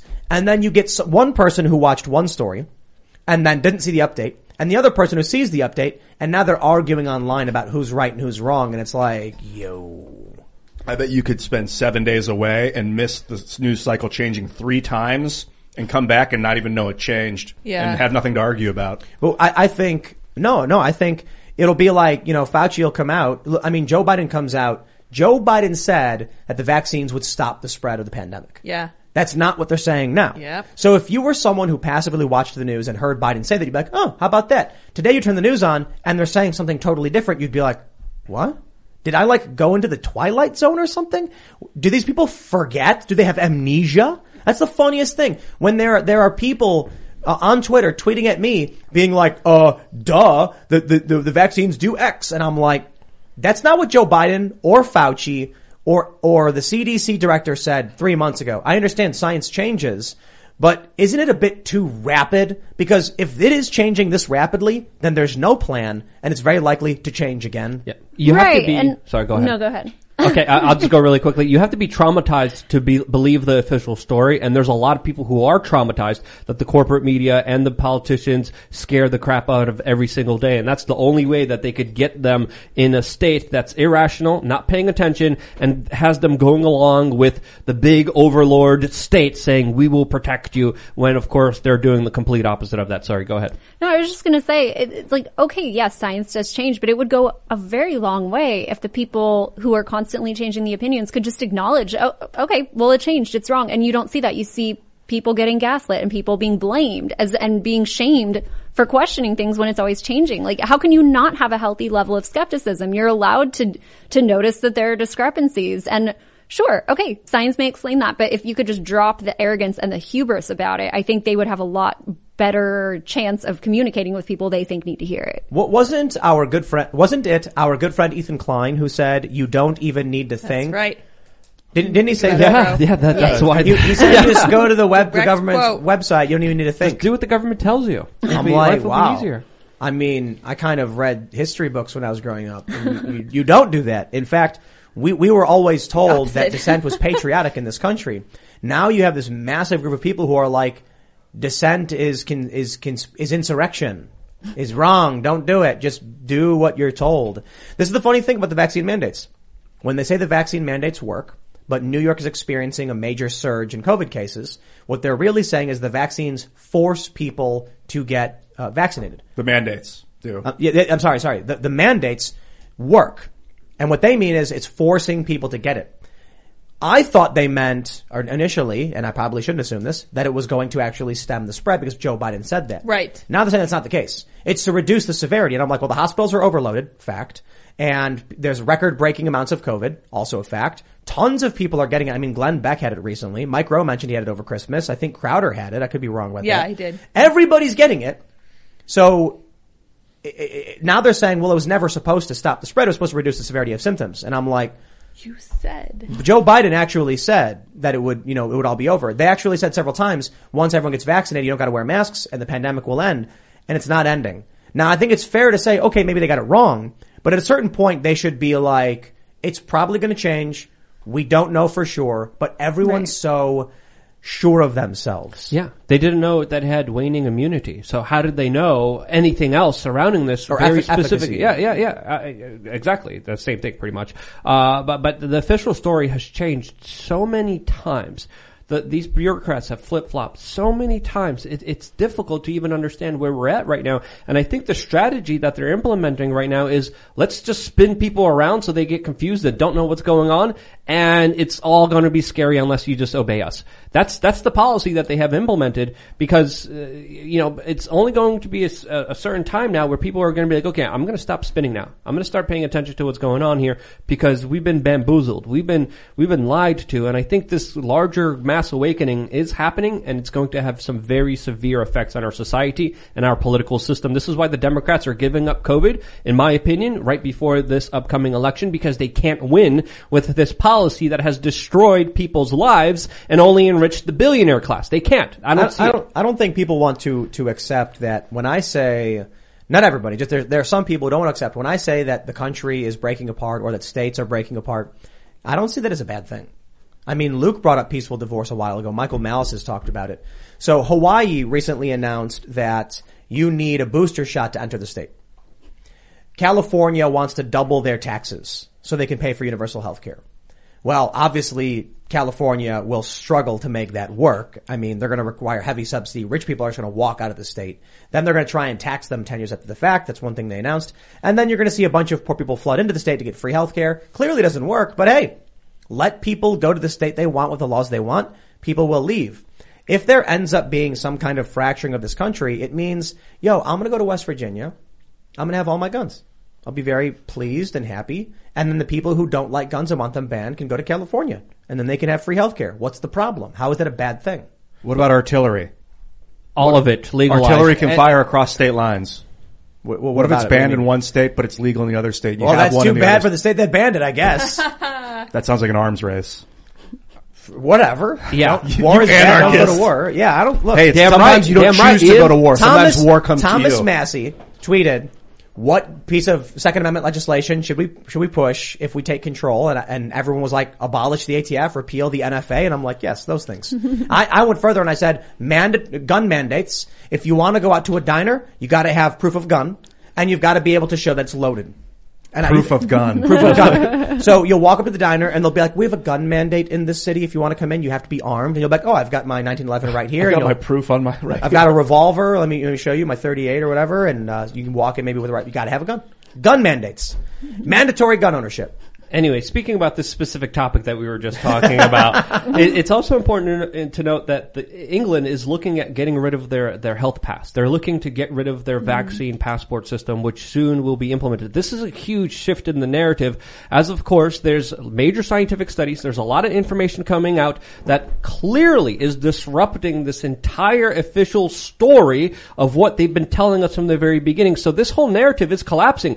This there's a lot of important uh, reasons to be extremely optimistic. I've been talking about this weeks ago. I'm saying with this latest uh, variant, there's a big probability, even according to the World Health Organization, that announced that this is going to be the end of COVID potentially in 2022. So there's a lot of mainline institutions. There's a lot of mainline doctors talking about what we were talking months ago. And there's this uh, meme going around that I tweeted that specifically so- shows, you know, the talking points that this uh, administration and that th- these authorities had from the very beginning. You die, but you go to heaven. That said, 95% protection in May, June 70 protection, 70% protection, August no protection but reduces spread, September re- doesn't reduce spread but reduces severity, October doesn't reduce severity but reduces hospitalizations, November doesn't reduce hospitalizations but you aren't going to die, and then December you die but you go to heaven. So, so That's a good one. That you know, that's essentially It's a joke, YouTube. Yeah, Calm exact- down. Everyone can go talk to their mm-hmm. doctors about yeah, what's right. again, them. not a medical doctor, not here giving you any kind of medical advice. We're not here to do that. We're here to point out that the, that there's elements of, of people making fun of, of what we've been told and, and, and exaggerating it because it, it's already been exaggerated to such an extensive level that it's hard for people to pay attention to even what's going on. Yeah, well, you said that in 2022 we might see the end of COVID, according to what The World Health Organization. I would point out said that, maybe not the end of COVID, the end of COVID hysteria, but that the virus itself, I've heard that it supposedly is, will be endemic, meaning that we're just going to live with the, the thing, the coronavirus. That's one theory out there. There's another theory that this uh, latest variant is spreading so fast that it's going to create natural immunity. It's less severe. Less people are going to end up in the hospital. So all, everyone's going to get it because of how fast it spreads to everyone. And then essentially it will kind of die out and phase out from here because everyone will have immunity Or from just it. live and, with and, us and- and forever thi- and this goes, but when you look at coronaviruses, there's usually a specific trend of how they kind of operate, of how they infect people and how they stop infecting people based on those mutations. So if we're following the basic procedures of how previous coronavirus, SARS and MERS have affected the world, it's, it's logical to believe that this is going to happen here. Dr. Fauci has a different story saying there's going to be another variant that's going to be really bad, but of course, he of course has an invested interest in keeping this storyline going because his entire career is made on the severity of, of this sickness. So obviously has a conflict of interest. Again, these are some of the debates happening within the scientific community that I think are extremely important right now and I think are important to pay attention to because if this is the case, there's going to be some significant political changes in our society when we come to the end of this and people feel bamboozled and lied to about everything. So this, this is something that we need to understand politically, socially, and economically because the effects of this are going to be with us for years to come after this. I hope that we can, as a species, learn to kind of live maybe in a more coherent manner with viruses in general. I just looked it up. 380 trillion viruses inside of the human body. 380 trillion. Wild. Uh, how many of those are hurting us? Hardly any of them, if any of them. We, they live in symbiosis with us. That's the point. So I, I don't see why that can't happen with Corona. In fact, it looks They're- like they're- we're on track as you see the different variants appear. The most successful viruses you don't even know you have. Yeah. They they sit in your body. They do virus stuff, but they don't cause enough problems for you to actually care And about it. I, I would imagine that some of them help you. I, I got to go deeper into it or get a virologist on the show or something.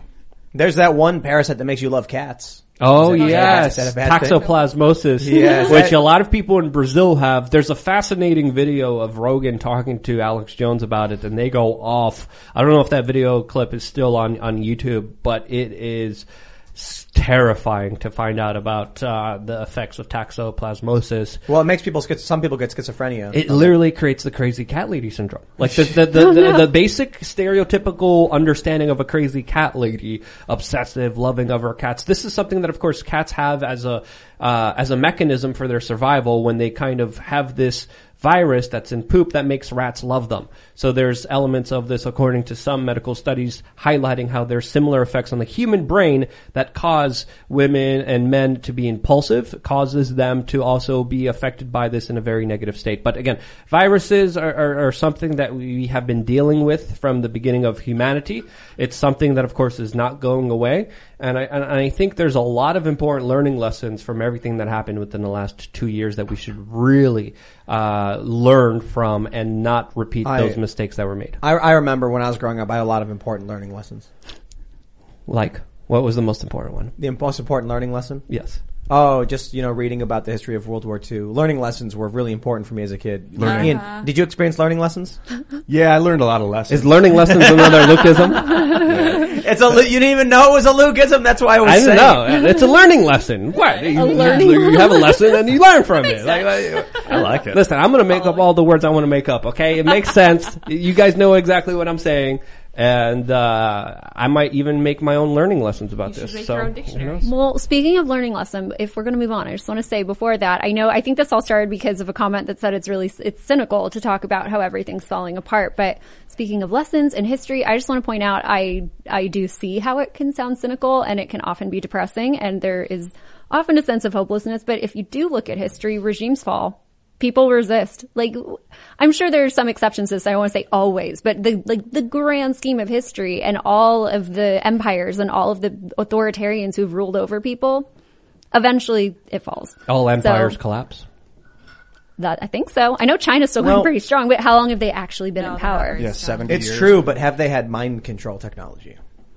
And artificial intelligence, which is going to be the next nuclear weapon. A lot of arguments against uh, anarchists And mass surveillance. Yep, Uh, a lot of argue, arguments against anarchists in the Second Amendment is: Are you going to allow people to have nuclear weapons? Well, literally, there's private individuals and corporations creating weapons that are even far more superior and more powerful than nuclear weapons. That specifically is artificial intelligence, and that's happening right now with collusion of the state. Let me ask you, what's scarier for you? The fact that certain states have nuclear bombs, warheads, or the fact that private, unaccountable individuals can post your web browser history?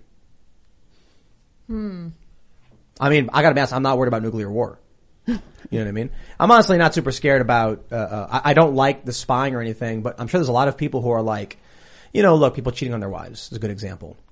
Yeah, Facebook knows if you're cheating on your wife. Young women who are pregnant don't want their parents to find out or their boyfriends to find out. Big tech knows all of that. And there was even, wasn't it like the NSA were, were, were tubing it to p- p- private in- Yeah. photos Yep, and stuff? NSA agents were caught lubing tubing it to people's private photos that they were sharing with their loved ones unsuspectingly. It's not like they put published it. It was private messages between loved ones that the NSA intercepted and decided to entertain themselves with in many unspeakable ways. Family friendly show. You get the gist of what I'm Tubing trying to it. say here. How did they get caught? Did someone kick the door, walked in, and they're like, "What?" I don't remember the exact Dude, details stop. of this, but this was a mainline like story even before Edward Snowden came out saying, "Hey, the NSA are, are are doing this. This is how they caught." TSA agents also have an extremely horrible record of uh, abusing their power with individuals that they have to in, engage with and act with. But uh, I think you were talking about a lot of those stories, Carrie, uh, when you were working uh, in alternative media, specifically the stories that have been significantly underplayed but are significant to our way of life. Which one was, the, do you think, in your opinion, one of the most kind of egregious ones when it comes to government abuse of power? Uh, abuse of power in general or surveillance? Both. Ooh. Um, well, I mean, obviously what Snowden cracked open with all of his, with his, I, I don't even want to say leaks because he was so careful about releasing it, but nonetheless, I'm actually looking it up and apparently it was Snowden who said that it, that the NSA would intercept nude pics. Yes, So- yes, he said that. He confirmed it, but there was even before that. Oh, it was even before that. uh, Okay. ma- mainline articles talking about this. Okay. Uh, which, um, a- again, is just, I mean, imagine. Imagine having a private moment where you're loved one, and then there's fat cat bureaucrats, Becky's, siphoning through all your private, most intimate moments, and they're using it for their own, um, bastardized way, bastardized Let's uh, let's, Yeah. let, let's let, let's do uh, one more one more segment. We got the story from Fortune. Fauci says there are five stages of the COVID pandemic, and we are still in phase one. Oh no. I, I don't know what else you want me to say, guys. You know, uh, that's it. He says the first phase of the pandemic, or the truly pandemic, according to Fauci, is where the world is really very negatively impacted. The following four steps are deceleration, control, elimination, and finally eradication. Here are the characteristics, blah, blah, blah. Okay, so he's basically saying, get ready, it's not going to end.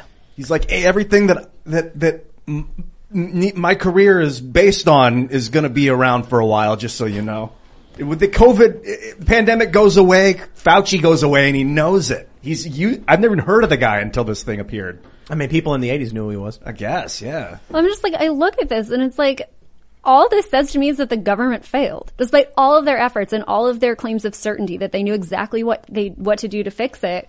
Here we are. And it, this is just like an advertisement against government policy to me, to, to see this guy just saying, no, this is as far as we've gotten. And despite all of this, no, that we're still in stage one. It's been two years, and we're still in stage one. It's two weeks. Give us more power. You can trust us. Two weeks to slow the spread. But this, this, there's some good news here. There's some really good news here because this is Dr. Fauci saying it. The guy flip flops and is wrong on almost everything, which means he's probably wrong about this as well, which means we're probably closer to the end than than the actual starting point. But but for again, Fauci, a lot of invested interest. He's one of the few bureaucrats that actually makes more money from his side hustles than he does from his government job. His government job pays him more than any other bureaucrat in Washington D.C. So he's making a lot of money. There was recent financial uh, transactions that were released showing that he has at least $10 million in assets.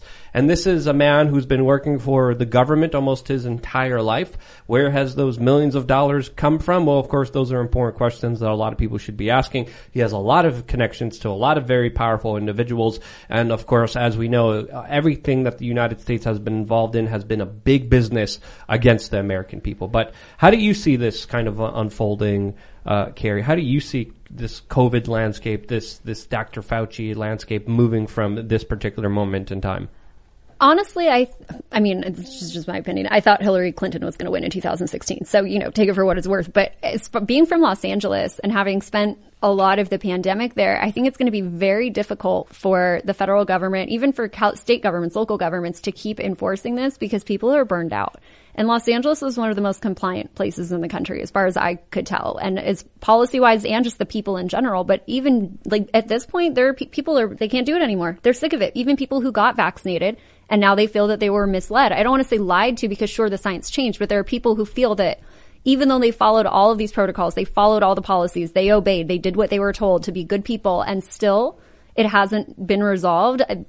I'm telling you, Los Angeles is such a liberal place and I left for six weeks in the fall and I came back and there was way less compliance. Like there were people in stores not wearing masks and nobody said anything. Whereas before I left that you didn't see that. That wasn't a thing. And I know that people are burned out because of what I'm seeing in Los Angeles where it's heavily liberal and people really had good intentions about stopping the spread of the pandemic and doing everything they could to end it. I have a friend who got vaccinated and now he's being told, well, actually it doesn't work. You have to get another. And he's not doing it because he felt he did it for the sake of doing his part. Bill and Maher stopping the spread. Bill Maher said the same thing. You know, took took one for the team, and now he's they're not going to convince him to do it again. But the problem is, if you trust the science, and if the official narrative is the, the statements from the CDC and all that is you need to get your booster, then who are you to to to you know challenge the system? If you're doing your part, why would you stop now? Now, I will always stress, you know, get your advice from trusted medical professionals. Don't look at me about it, but I will add my one of my favorite memes is Fauci as Vader saying, "I have altered the science. Pray I don't alter it further." Yeah. Dude, the point of this is never to eradicate the virus. From the day one, it was to stop the slow the spread in 15 days so that we don't overload the hospitals. End of story. Let the thing run its course. Don't overload the hospitals. That was the plan. Not this five point thing where number five is eradication of the virus. This isn't polio. Right. And I, it's weird because I, I remember that talking point. It was we have to not overwhelm hospitals. And I'm looking at this just as I'm looking at this article and it's like you guys have had two years and you haven't been able to get hospitals the resources they need. And I'm supposed, still supposed to take your advice and listen to you. Not even advice, commands. I'm supposed to obey your commands when you couldn't even solve the initial problem that all of this was for and you've had all this time. I think, you know, one thing I, I think I feel like we should probably mention more though with all of this is as much as policy wise, I think our position is very clear. It's very libertarian uh, or, or, or even anarchic for you guys. I also think it's important to point out there's probably really serious long-term health effects for COVID that mm-hmm. aren't even being picked up right now.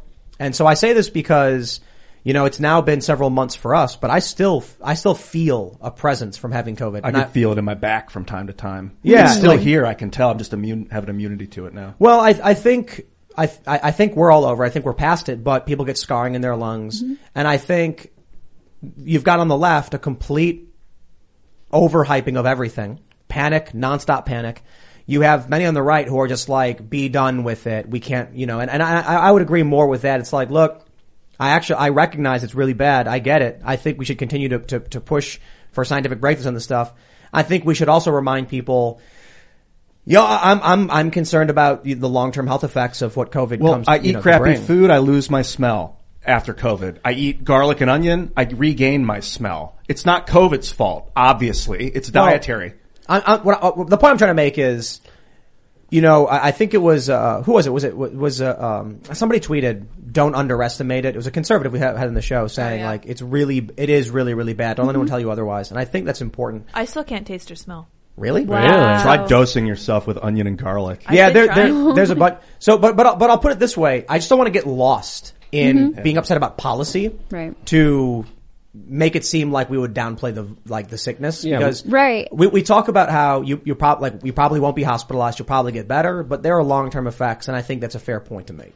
And I think that's what's so frustrating for some people at least. Like someone like me, like I took it seriously. I was considerate of other people and yet I'm still thrown into this category of just a crazy QAnon right-wing Nazi Trump supporter when in fact, like I've never said that COVID wasn't serious. It's not going to be as serious for some people as others. I had COVID. I was fine. It was pretty mild. I lost my sense of smell, but other than that, yeah, I was really tired and my fever never went above 99.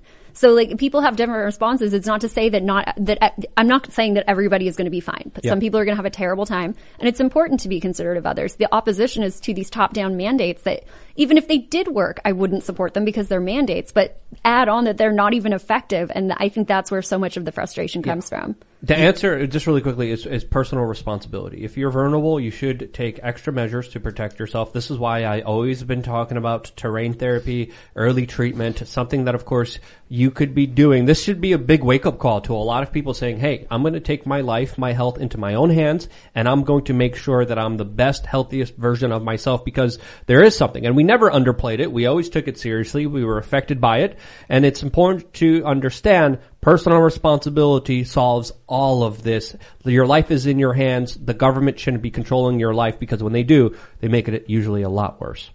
That, that, that's that's really you know all it is.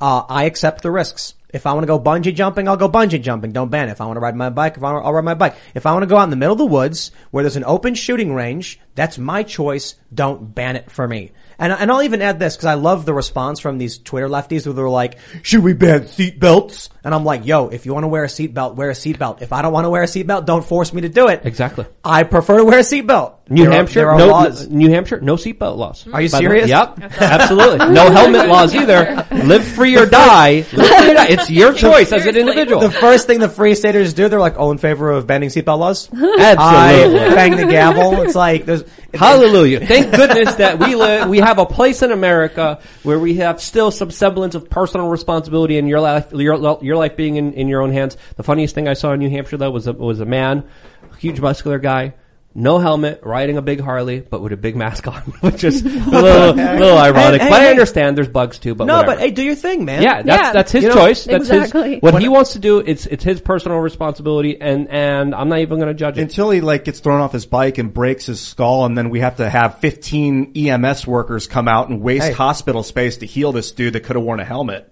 Well, that's too bad. Don't don't don't strain my system because you're not going to take care Your of yourself. system? Yeah, I'm part of this system. We all are. Don't strain it because you don't want to take care of yourself. That bothers me. I warned you, Carrie, that he was an authoritarian. I, some things I, I like, forgot. Now I'm, live I'm free, but I mean, if you want to live free or die and really take that consequence, then that's a different no, story. no, no. I, I think it's I think it's fair to point out. Uh, Ian makes a good point that there are irresponsible people who don't take care of their themselves. They don't wear helmets. They don't eat right. They get sick, and then they do clutter up the plumbing systems, the medical systems. There are people who play with fire and then jam up our fire department. Then accidents are taken care of.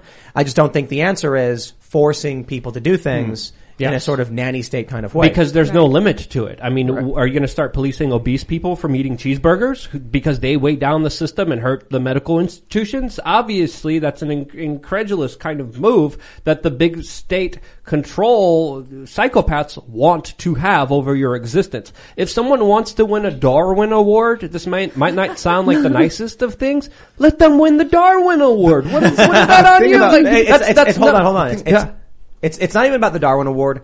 It's about skydiving. Exactly. Ri- riding a motorcycle, even with a helmet, is very dangerous. Yep. Should we just say, you know what, motorcycles are banned? But the thing about seatbelts is you don't know what a car accident's like until you get into one. And if you get into one, you better have your seatbelt on. Because you're going to yes. get through. Yeah, It's true, driving but- cars is extremely dangerous. More people die from that than a lot of other causes in, of, of death in the United But- States. but- Are we going to ban driving? Well, we But don't. We ban question- heroin from kindergarten classes because we don't want kids to And we- accidentally get hooked on it. You don't want someone to accidentally. we don't let fly- kids drive.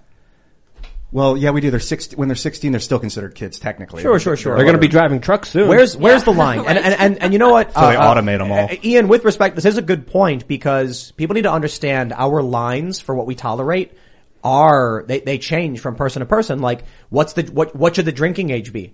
Some people think it should be 18. I've actually seen a lot of, there's a, there's a, there's a, a advocacy group saying it should be 18 because they're adults.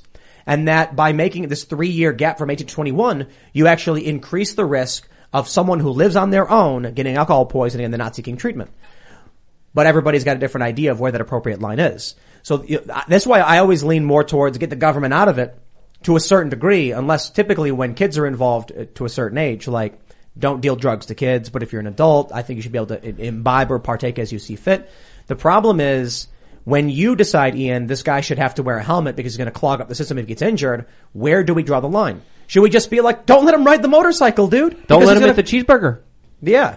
Look, look, look. No, but the No, I don't like but- sh- I don't like commercials for sugar for kids. That bothers me. Like tobacco industry used to sell tobacco to kids. But let, let's let's let's address the motorcycle thing, right? If you think someone should have to wear a helmet when they're on on their motorcycle, why not just ban motorcycles? Then you get no accidents. No, 'Cause even I'm not if- trying to prevent the accidents. I'm trying to prevent the the clog to the system. And people with helmets on will still break their legs and arms and could still hurt, n- get knocked out and get road rash and will still be in the hospitals.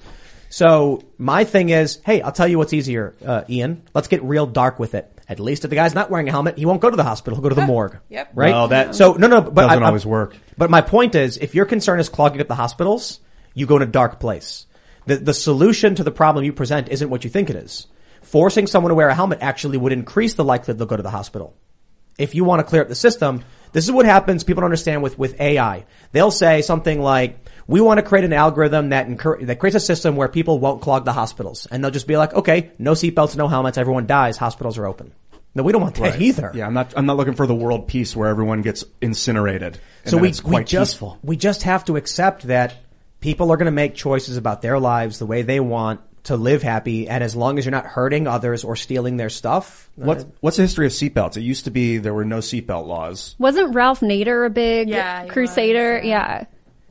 well, for adding seatbelt laws. Mhm, I think so. It was um, one of the co- status. there was a company who created the seat, three point seatbelt and then gave it away for free. And then I don't know if this is true, so you guys can fact check me. But I was told that there were insurance companies lobbying for seatbelt laws because it won't change the amount of accidents, but it'll reduce the amount they have to pay out if people are wearing mm-hmm. seatbelts. So they were very big advocates for forcing it. But let's go to super chats because we're a little bit late. If you haven't already, smash the like button, subscribe to the channel, share the show with your friends. We're gonna have a members only podcast up at Timcast IRL around 11 or so p.m. It's gonna be fascinating. It's uncensored. We cuss like sailors. Yes. You'll love it. But let's read some super chats. All right, let's see what we got. Lucas Parada says, Hey Timcast fam, I would just like to say that Ian has grown on me over the past year. He definitely has a good heart even though graphene has taken part of it over. I think the turning point for me was when Ian used a football analogy. Undone. Yeah, I think it- like sports too. What's up? hey, Well- you know what graphene is? No, I was Oh, just about no. to search it. We'll, we'll, we'll, we'll talk about it. Yeah, maybe we'll go deep on the after So show. uh, actually, cool. it was it was Michael Malice who said, "You know, I first didn't understand what Ian brought to the show, but now I get it." Now I love you. Michael. And I'm like, well, I'll, I'll say this to you, Ian, too. You know, there the, the semantic arguments. That's just I feel like we kind of did away with those. yeah, Yeah. people don't like that. But the the comment you brought up about authoritarianism sparks a good conversation. Yeah. You brought up a good comment about Ebola. We were talking before, you know, Ian was like, if we're opposed to the lockdowns, what if it was an Ebola? We just let, you know, it spread. And I'm like, it's an interesting point. What, to what degree of severity of pandemic would we all kind of be like, okay, shut it down? With COVID, we're not that scared of it. Democrats are, so their tolerant, tolerance has been met. For, for me, if it was airborne Ebola, I'd still err on the side of let people take the risks they want and I'll go hide in the woods to stay away from airborne Ebola. Well, and I think the point is more people wouldn't want to chance it. Like there would, I think there would be a lot more voluntary compliance and measures taken because agree. the risk would be so blatant and obvious. Yeah, I think a lesson I've learned from this is you really don't have to force people to to take to take precautions during a pandemic. If it's real, they will do it. Yeah. All right, let's grab some more super chats. Roberto Lara says in Oklahoma there's an apprenticeship test for 18 to 20 year olds to be truckers and drive across the states. It was in the infrastructure bill that Congress passed. And on mentality, look up Billy Milligan. So we did mention that. I'm not a trucker, so I don't know if that's a big deal or not. Is that scary? Is that good? Uh, maybe truckers are like, that's awesome, great, get more truckers. I don't know.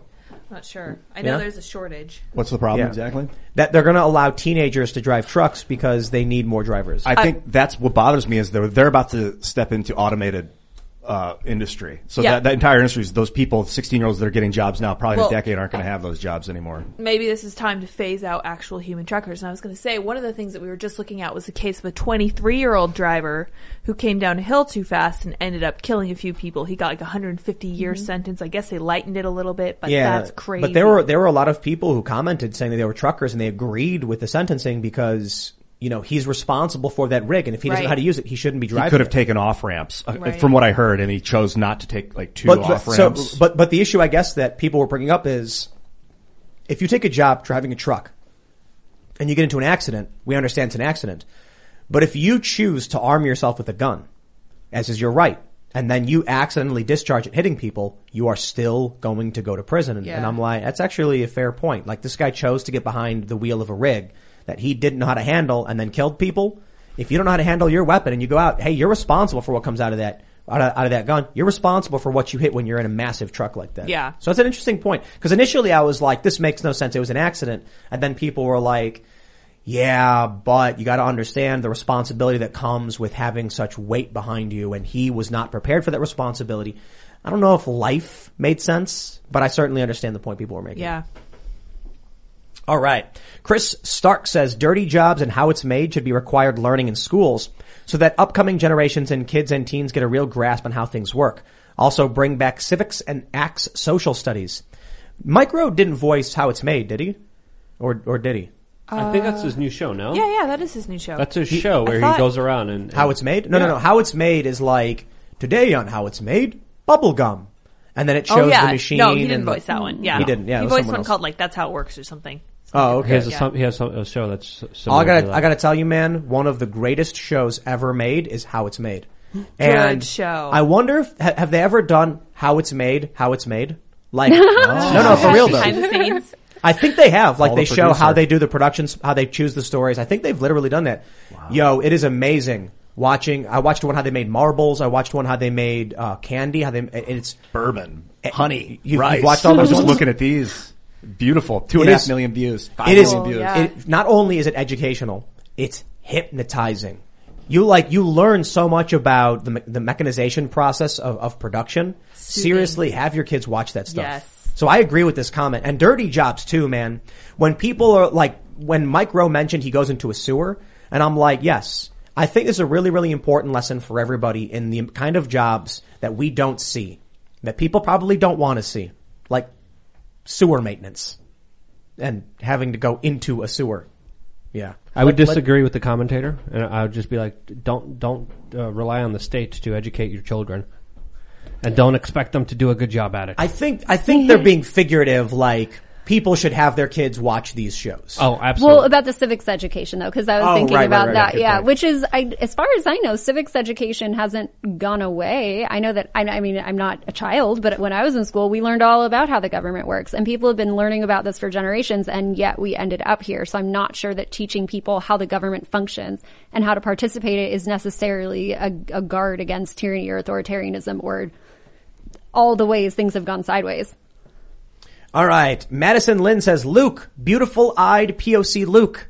Have that shirt as a hoodie. Damn right. We already do have it as a hoodie on thebestpoliticalshirts.com and uh, there's uh, multiple options, women's shirts, regular shirts, you name it, we got it. They're going to mention that people think they're a leftist because they have, quote, people are gangs until they explain that they're anti-state. Well, police are gangs, not Yeah. people. Oh, I'm sorry, I'm sorry. Police are gangs. Politicians are criminals. Luke, Luke gave me a magnesium before the show and it, it's not sitting well. Really? Yeah. It does give you, it does, I told you what it does. It does What? good with zinc. It's not making me tired. It's making me like, feel like I'm going to barf. Mm, oh, no. Yeah, That's maybe weird. it's too much.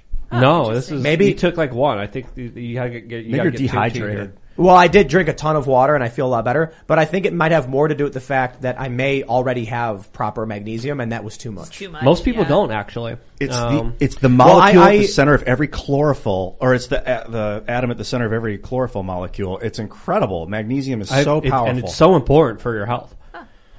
That's all the green vegetables. It's also makes you feel magnesium. It's all about that mag, magnetic, MAG. Yo, Kevin Collins says, why has no one created billboards to expose the woke? Loud in schools, Vax Info, etc. Maybe offer money to whistleblowers with credible evidence of corruption in government schools, corps, military, etc. Any other ideas? I don't know if you can offer money for it. outright like that. But Project Veritas are the foremost experts on whistleblowing and stuff. So what, what is their email? Veritas Tips? Tips at Veritas, I think. Uh, Veritas tips at Proton Mail. Do they still have that one? Is that one? That sounded like Yeah. James when I said that too. Yeah. Yeah, Proton and, and yeah. uh, you know, definitely, you know, so so I've had people message me like, "Hey, I want to speak up, I want to challenge this stuff," and I'm just like, as much as I'd love to, we are not at that point where we're equipped to deal with anything like that. Project Yeah. Veritas is. Yeah. So you guys, if if you notice any wrongdoing, criminal activity or malfeasance, talk to the Veritas guys, and. Um, I mean, they, they they will work with you. Not every story makes it, you know. It's just the way Of it is. course, But uh, but Veritas truly is great. We had a, we had James on the show yesterday. It was it was awesome.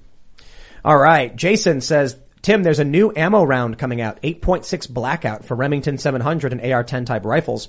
Research a company called Q who designed 300 blackout. You, you have you heard of that? Q is a yeah, it, it's one of the leading uh, firearms companies in the United States, and um, it's not uh, the conspiracy theory. It, it's a it's a, a gun manufacturer that does really uh, well made firearms. I own one of their uh, Sugar Weasels, which is a very yeah, it's it's a very fun uh, pistol. That sounds great. That is really cool to shoot in 300 blackout.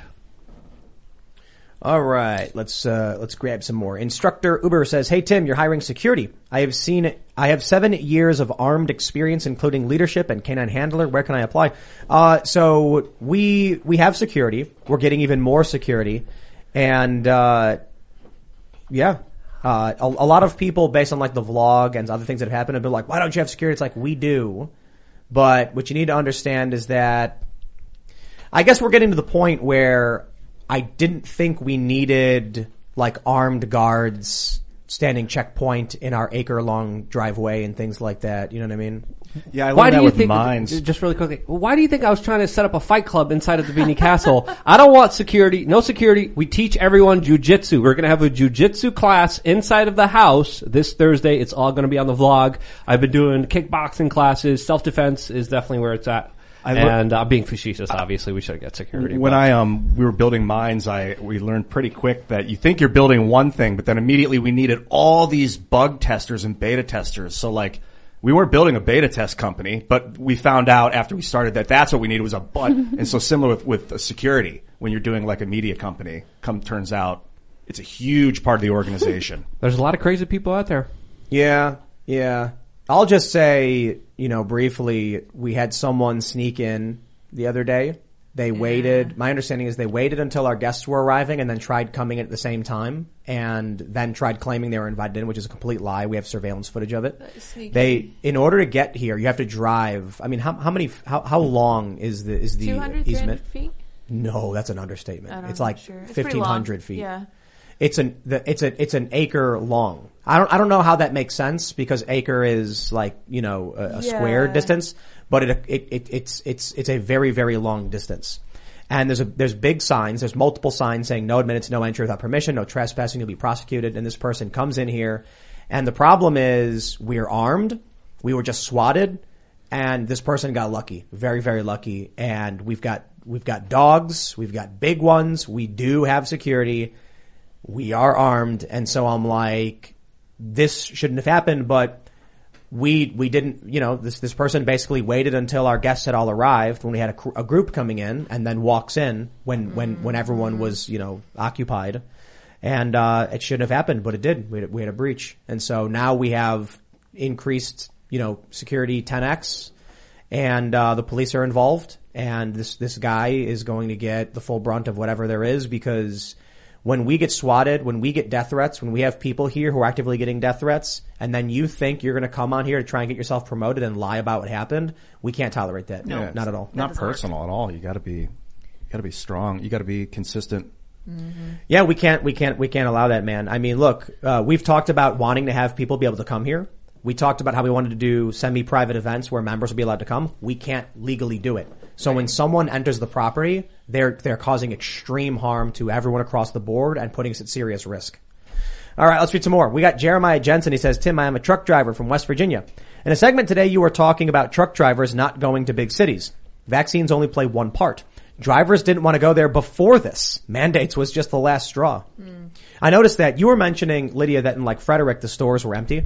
Yeah, so one of the things I saw was that there were a bunch of empty shelves. I went into, I actually tweeted about it, and then that day I went into Walmart and I saw just there was no meat, there was no chicken, there's almost no produce. In Frederick. Yes. And they have, a, they have a mask mandate in Frederick County. Yeah, they when do. I when I went to West Virginia, Food Lion and Weis, nothing, no problems. I mean, I, I- when I mean nothing, I say there were no problems. Food was everywhere. It was great. Well, we also went to a, uh, a Walmart in uh, West Virginia, just down the road from us, and similar problems. So I don't There know. Maybe it's a? Walmart problem. I don't know. It could be. Uh, my also my other grocery store in Frederick, there was like bare shelves, and people are posting it. East Coast seems to be heavily affected by these shortages. Middle of the country, not so much. So it might be just a local thing. Not sure. Daniel F says Trudeau is no mastermind. He's a trust fund kid with a famous last name. He is, however, an authoritarian wannabe with a strong admiration for the CCP. Mm. Any room for some Canadian refugees? Good luck. Oh, poor Canada. Now, now, now they're doing this vax mandate. Canada's going to get cut off. So much of their goods get imported from the U.S. Well, you can you can thank Trudeau and everyone who voted for him. David Holguin says, Tim, use The Walking Dead season one, episode two, Guts as a reference for the skit. If you're looking for some help, talent, and putting something together, search Crit Short Film and tell me what you think. All the best. Congrats, Lids and Andy. Congratulations. Oh yeah, Linda thank you. and Andy. Yeah, thank you, thank you. Oh. All right. What do we got? Let's get some more. Stuart Sockwell says in 2015 when I became a truck driver, I kept hearing there's a shortage of truck drivers. But one day someone said to me it's harder to, to demand a raise if you're replaceable. Maybe there's some truth to that.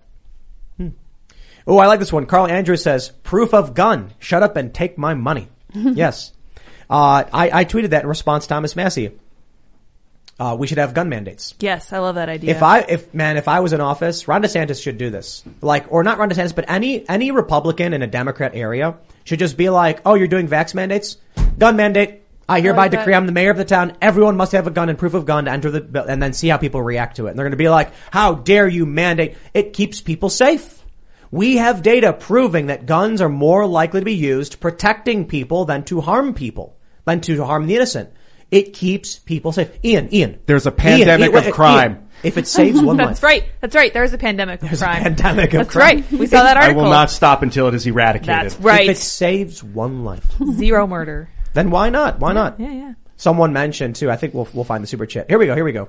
Uh, Zypho says, Tim, did you know that the Militia Act of 1792 required gun ownership and to be armed when traveling away from home for all adult males? Didn't know that. Go look why, that why, up.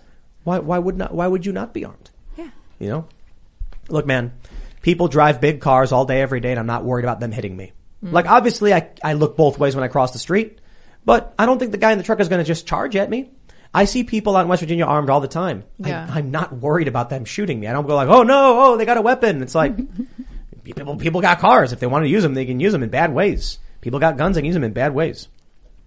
All right, Kyle Beckman says, did I just hear that Tim now opposes universal health care? If not, you should ask parents in Canada, UK how long it takes to get kids diagnosed with autism and start therapy. I'll put it this way. My, my criticism was California doubling their tax rate to pay for it, which would just drive rich people away from the state and they would have no funds to pay for it. I think realistically, we, we, we as a, as a nation will struggle to implement something on a mass scale. I think idealistically, wouldn't it be great if we could have a functioning medical system universally for everybody? The problem is, as Ian mentioned, you can't because people don't take care of themselves. Let food be thy medicine. That's what Hippocrates, the father of modern medicine, instructed everyone to do. What I mean is, Food. if you want universal health care, you also need to mandate people do early morning Yeah, calisthenics. diet. I mean, the, the medical industry and the food industry are so intertwined now. After what was it? The uh, Mm-hmm. 1910 they signed the uh, some some some act got signed in 1910 where the medical industry basically they started to do away with homeopathic medicine. And uh, the Flexner report that was the name of the report that got that got issued. But it's the food. If you're going to feed someone sugar and then give them Prozac to counteract the negative things, like that's the same industry basically, So, essentially. This is why it won't work. Because basically, if you try and do universal health care, a, a leak will spring up in your boat and you'll stick your finger in, and then another leak will pop and you'll keep trying to plug all the holes, which you can't do. So ultimately, you just need decentralization. Yeah, I, I don't think you can allow actual freedom. I, re- I think that uh, centralized healthcare is going to require a great deal of authoritarianism that we don't want, and especially Yeah. in a country of 330 million people. It's not going to work. Or And- serious cultural changes. Yeah. And the thing too is the healthcare system is already so corrupted. There, these interests have already overtaken Congress. Like, who are you expecting to do this in a way that isn't built on a, a bedrock of cronyism and corruption? That isn't really looking out for people's best interests. So the idea is really nice, but pragmatically and realistically, I don't think everybody in America is going to re-elect progressive only politicians who are going to scrap the entire system and then build a brand new one, which would already have its own issues because of the centralization. All right, we got Murph. He says, Tim, when are you going to have Awaken with JP on the show? As soon as JP wants to come on the That's show. right. He's going to be in DC for the rally invite. happening Oh, really? soon, Oh, so ah, maybe we cool. could get in contact with him then. Yeah. JP, if you hear this message, come on the show. Yes. We're here in the DC. We're not far from DC. We're like That's an right. hour away. Uh, that'd be awesome. I, uh, uh, JP's awesome. I need guests. That'd be cool. Let's go. Yeah. All right. Jamie says, I approve of your, uh, I approve of your proof of pew pew. That's right. That's I right. like that. You walk up to a diner and they're like, "Excuse me, do you have your guns?" Uh, uh, yes, I have it right here. Ah, excellent. And your wife, uh, honey, do you have your, your your your Glock on you? I do. And your children, I see you have a young boy. Yes, he's got his AR with him. Oh, wonderful. and your and your young seven year old daughter, she does have well, like a, like what, what would she have? Look, Like- she doesn't have one though. Well, we have one here that she can use. that would be good. Here, and then like all they have are really big ones. like They've got you know a, a Barrett. launcher. like, well, she can't carry that. It's okay. What's what's that meme where it's like uh, children are not children and guns do not mix. They're too heavy, and then it was like children are better suited for crew served weapons. That's right. It, it, it builds teamwork, and the Yes. and the immobile nature of the weapons allows them to better handle them. It'll be, it'll be at, a the, good at the booth with the, the crew served machine gun. That's it's right. attached Yeah, to the when table. when they walk in, they're like, "Oh, I noticed your your young daughter doesn't have a weapon. Don't worry." And then she like they walk over and there's like a rack of things to like, "Here you go, you can have this one." I couldn't think of any of the good, really s- smaller weapons I had, and I also couldn't decide if she should even if, if the young girl should even get a smaller weapon and should just get a standard one. yeah. Mr. Toad says, Tim, you quote it often in the movie Network, but have you seen it? How accurate do you think it is? I have a really, really long time ago, uh, when I was like really young, so I don't, I don't remember. I have to rewatch it for sure. But you guys remember that movie? I'm mad as hell and I'm not gonna take it anymore. yeah. You gotta open the windows or whatever. It's like scream it. They used to tell me I was that guy. In my early YouTube videos, they'd be like, God, you're like the guy from Network. I never saw it. Tankart says, if you read the history of the Spanish flu of 1918, it was about two years of it, and it was covered up by the media by the order of the Wilson administration because of World War One. Last wave was weak. Antibodies lasted 90 years. Wow, crazy. Yeah, I read a, I read a decent a, a bit about it, and like the trenches were making it worse. People were getting sick, and they were filthy and injured, and oof, jeez, just really, really bad. All right, we'll just grab uh, we'll grab a couple more. Let's see what we can get in here. Free Men Die Free says healthcare was number one in the U.S. prior to Medicare, Medicaid, etc. Subsidies and government intervention is always the problem. Doctors used to come to your home. That's true. Remember those stories? Doctor would show up. To be honest though, back then medical treatment was something different. Biting a bullet. they didn't have anesthetic. Really? They would have you bite a during bullet? Civil War. Yeah, you, Oh, you yeah. could die by choking instead of by, you know, gangrene. Man, it's kind of crazy that they had to amputate your leg instead of just splashing some soap on it. Yeah, we are really lucky. Antiseptics, man, no joke. That's why you know we we got a bunch of. Uh, I think did you order the isopropyl alcohol, Ian? Yeah. Yeah, Ian and vinegar Yeah. Yeah. And iodine. and iodine. Yeah, yeah, yeah. Keep Yeah, it pe- alive. That's right. Keep it healthy. Dude, soap is no joke. Uh, that's something I've learned from the pandemic too, is I wash my hands twice as much as I used to. Soap and it's is no joke. Good. Soap is no joke. And it's not like just God given that you have it in your house. It's not a, that's, it's, it's, not it basically right. cured the black plague Yeah. was, we, they didn't have soap, so they had a plague instead, but now you have soap, so use it. All right, we got one more here. Let's uh, let's read this. The Belschnickel says, I got a fever and the only prescription is more Brent Mason's signature Telecaster. Much love and respect from AZ. Kari Lake for governor. That is right. That is right. Behind me is the Brent Mason signature Telecaster. It's so good. It's so amazing. Uh, I'm just a bit, it's, it's an excellent guitar. And more importantly, if you watch Brent Mason actually play the guitar, you're just like, I, he's like a robot. It's, just, it's just some of the best guitar playing I've ever seen. And uh, just an aside, you know, it's just hanging up there because it's a really great little instrument, and I'm, I'm stoked to have uh, to have one. But uh, my friends, You should go to timcast.com and become a member right now because we're to have a members only segment coming up for you. We publish them around 11 or so p.m. We swear a lot. They're uncensored. They get spicy, so you want to check it out. You can also follow the show at timcastirl. Follow us on Instagram. We post clips all day, every day. You can follow me at timcast, uh, basically everywhere else. Carrie, do you want to shout anything out? Uh, you can find me on Twitter, Carrie underscore Wedler. I'm on YouTube. I don't know if my channel is compromised as far as reach, but I would love it if you went to my channel and checked it out. And you can find me on Instagram. I was recently banned from TikTok, but I'm hoping to be back. I No, don't we know. got banned from TikTok. I haven't decided yet. Yeah, I, I don't think it's that hard. I'm thinking about starting a TikTok. I might do it. I'm thinking about Uh, getting banned on TikTok myself. Yeah, yeah. Th- th- Thank you, Ian. I appreciate that. I made a pretty interesting video about the end of COVID on youtube.com forward slash we are changed. Check that out if you have some time. And I made a spicier one about Prince Andrew on lukeuncensored.com. Hope to see some of you guys there. Thanks so much for having me. And uh, this was a great conversation. Great having my fellow anarcho memist here. Uh, Memester. I love it. Yes. memist, Memery. memstress, whatever. Is your Thanks for YouTube coming. your YouTube channel Carrie Wedler? it is, yeah. Hey everybody, wearechange.org. Thank you. Ian. Hey, That was a weird I stance. Love it. Yeah. Did you like that? That's great. Yeah, It's like I a thought so too. yeah Thanks, T-Rex Tim. thing. Quit Yeah. calling me out on TV. I'm, I'm surprised you had pants on, but, which is great. I wear jeans. He's wearing now. jeans right You guys can follow me at iancrossland.net. I'm Ian Crossland. Thanks for coming, Carrie. Great to see you. Yeah, thanks And you guys for having me. I meant to say that. Definitely. And thank you guys all very much for tuning in. We will see you guys in the after show, and then tomorrow you guys may follow me on Twitter at Sour Patch Lyds. We will see you all at timcast.com. Sign up, support our journalists, support our work, and we'll see you all in the members only show.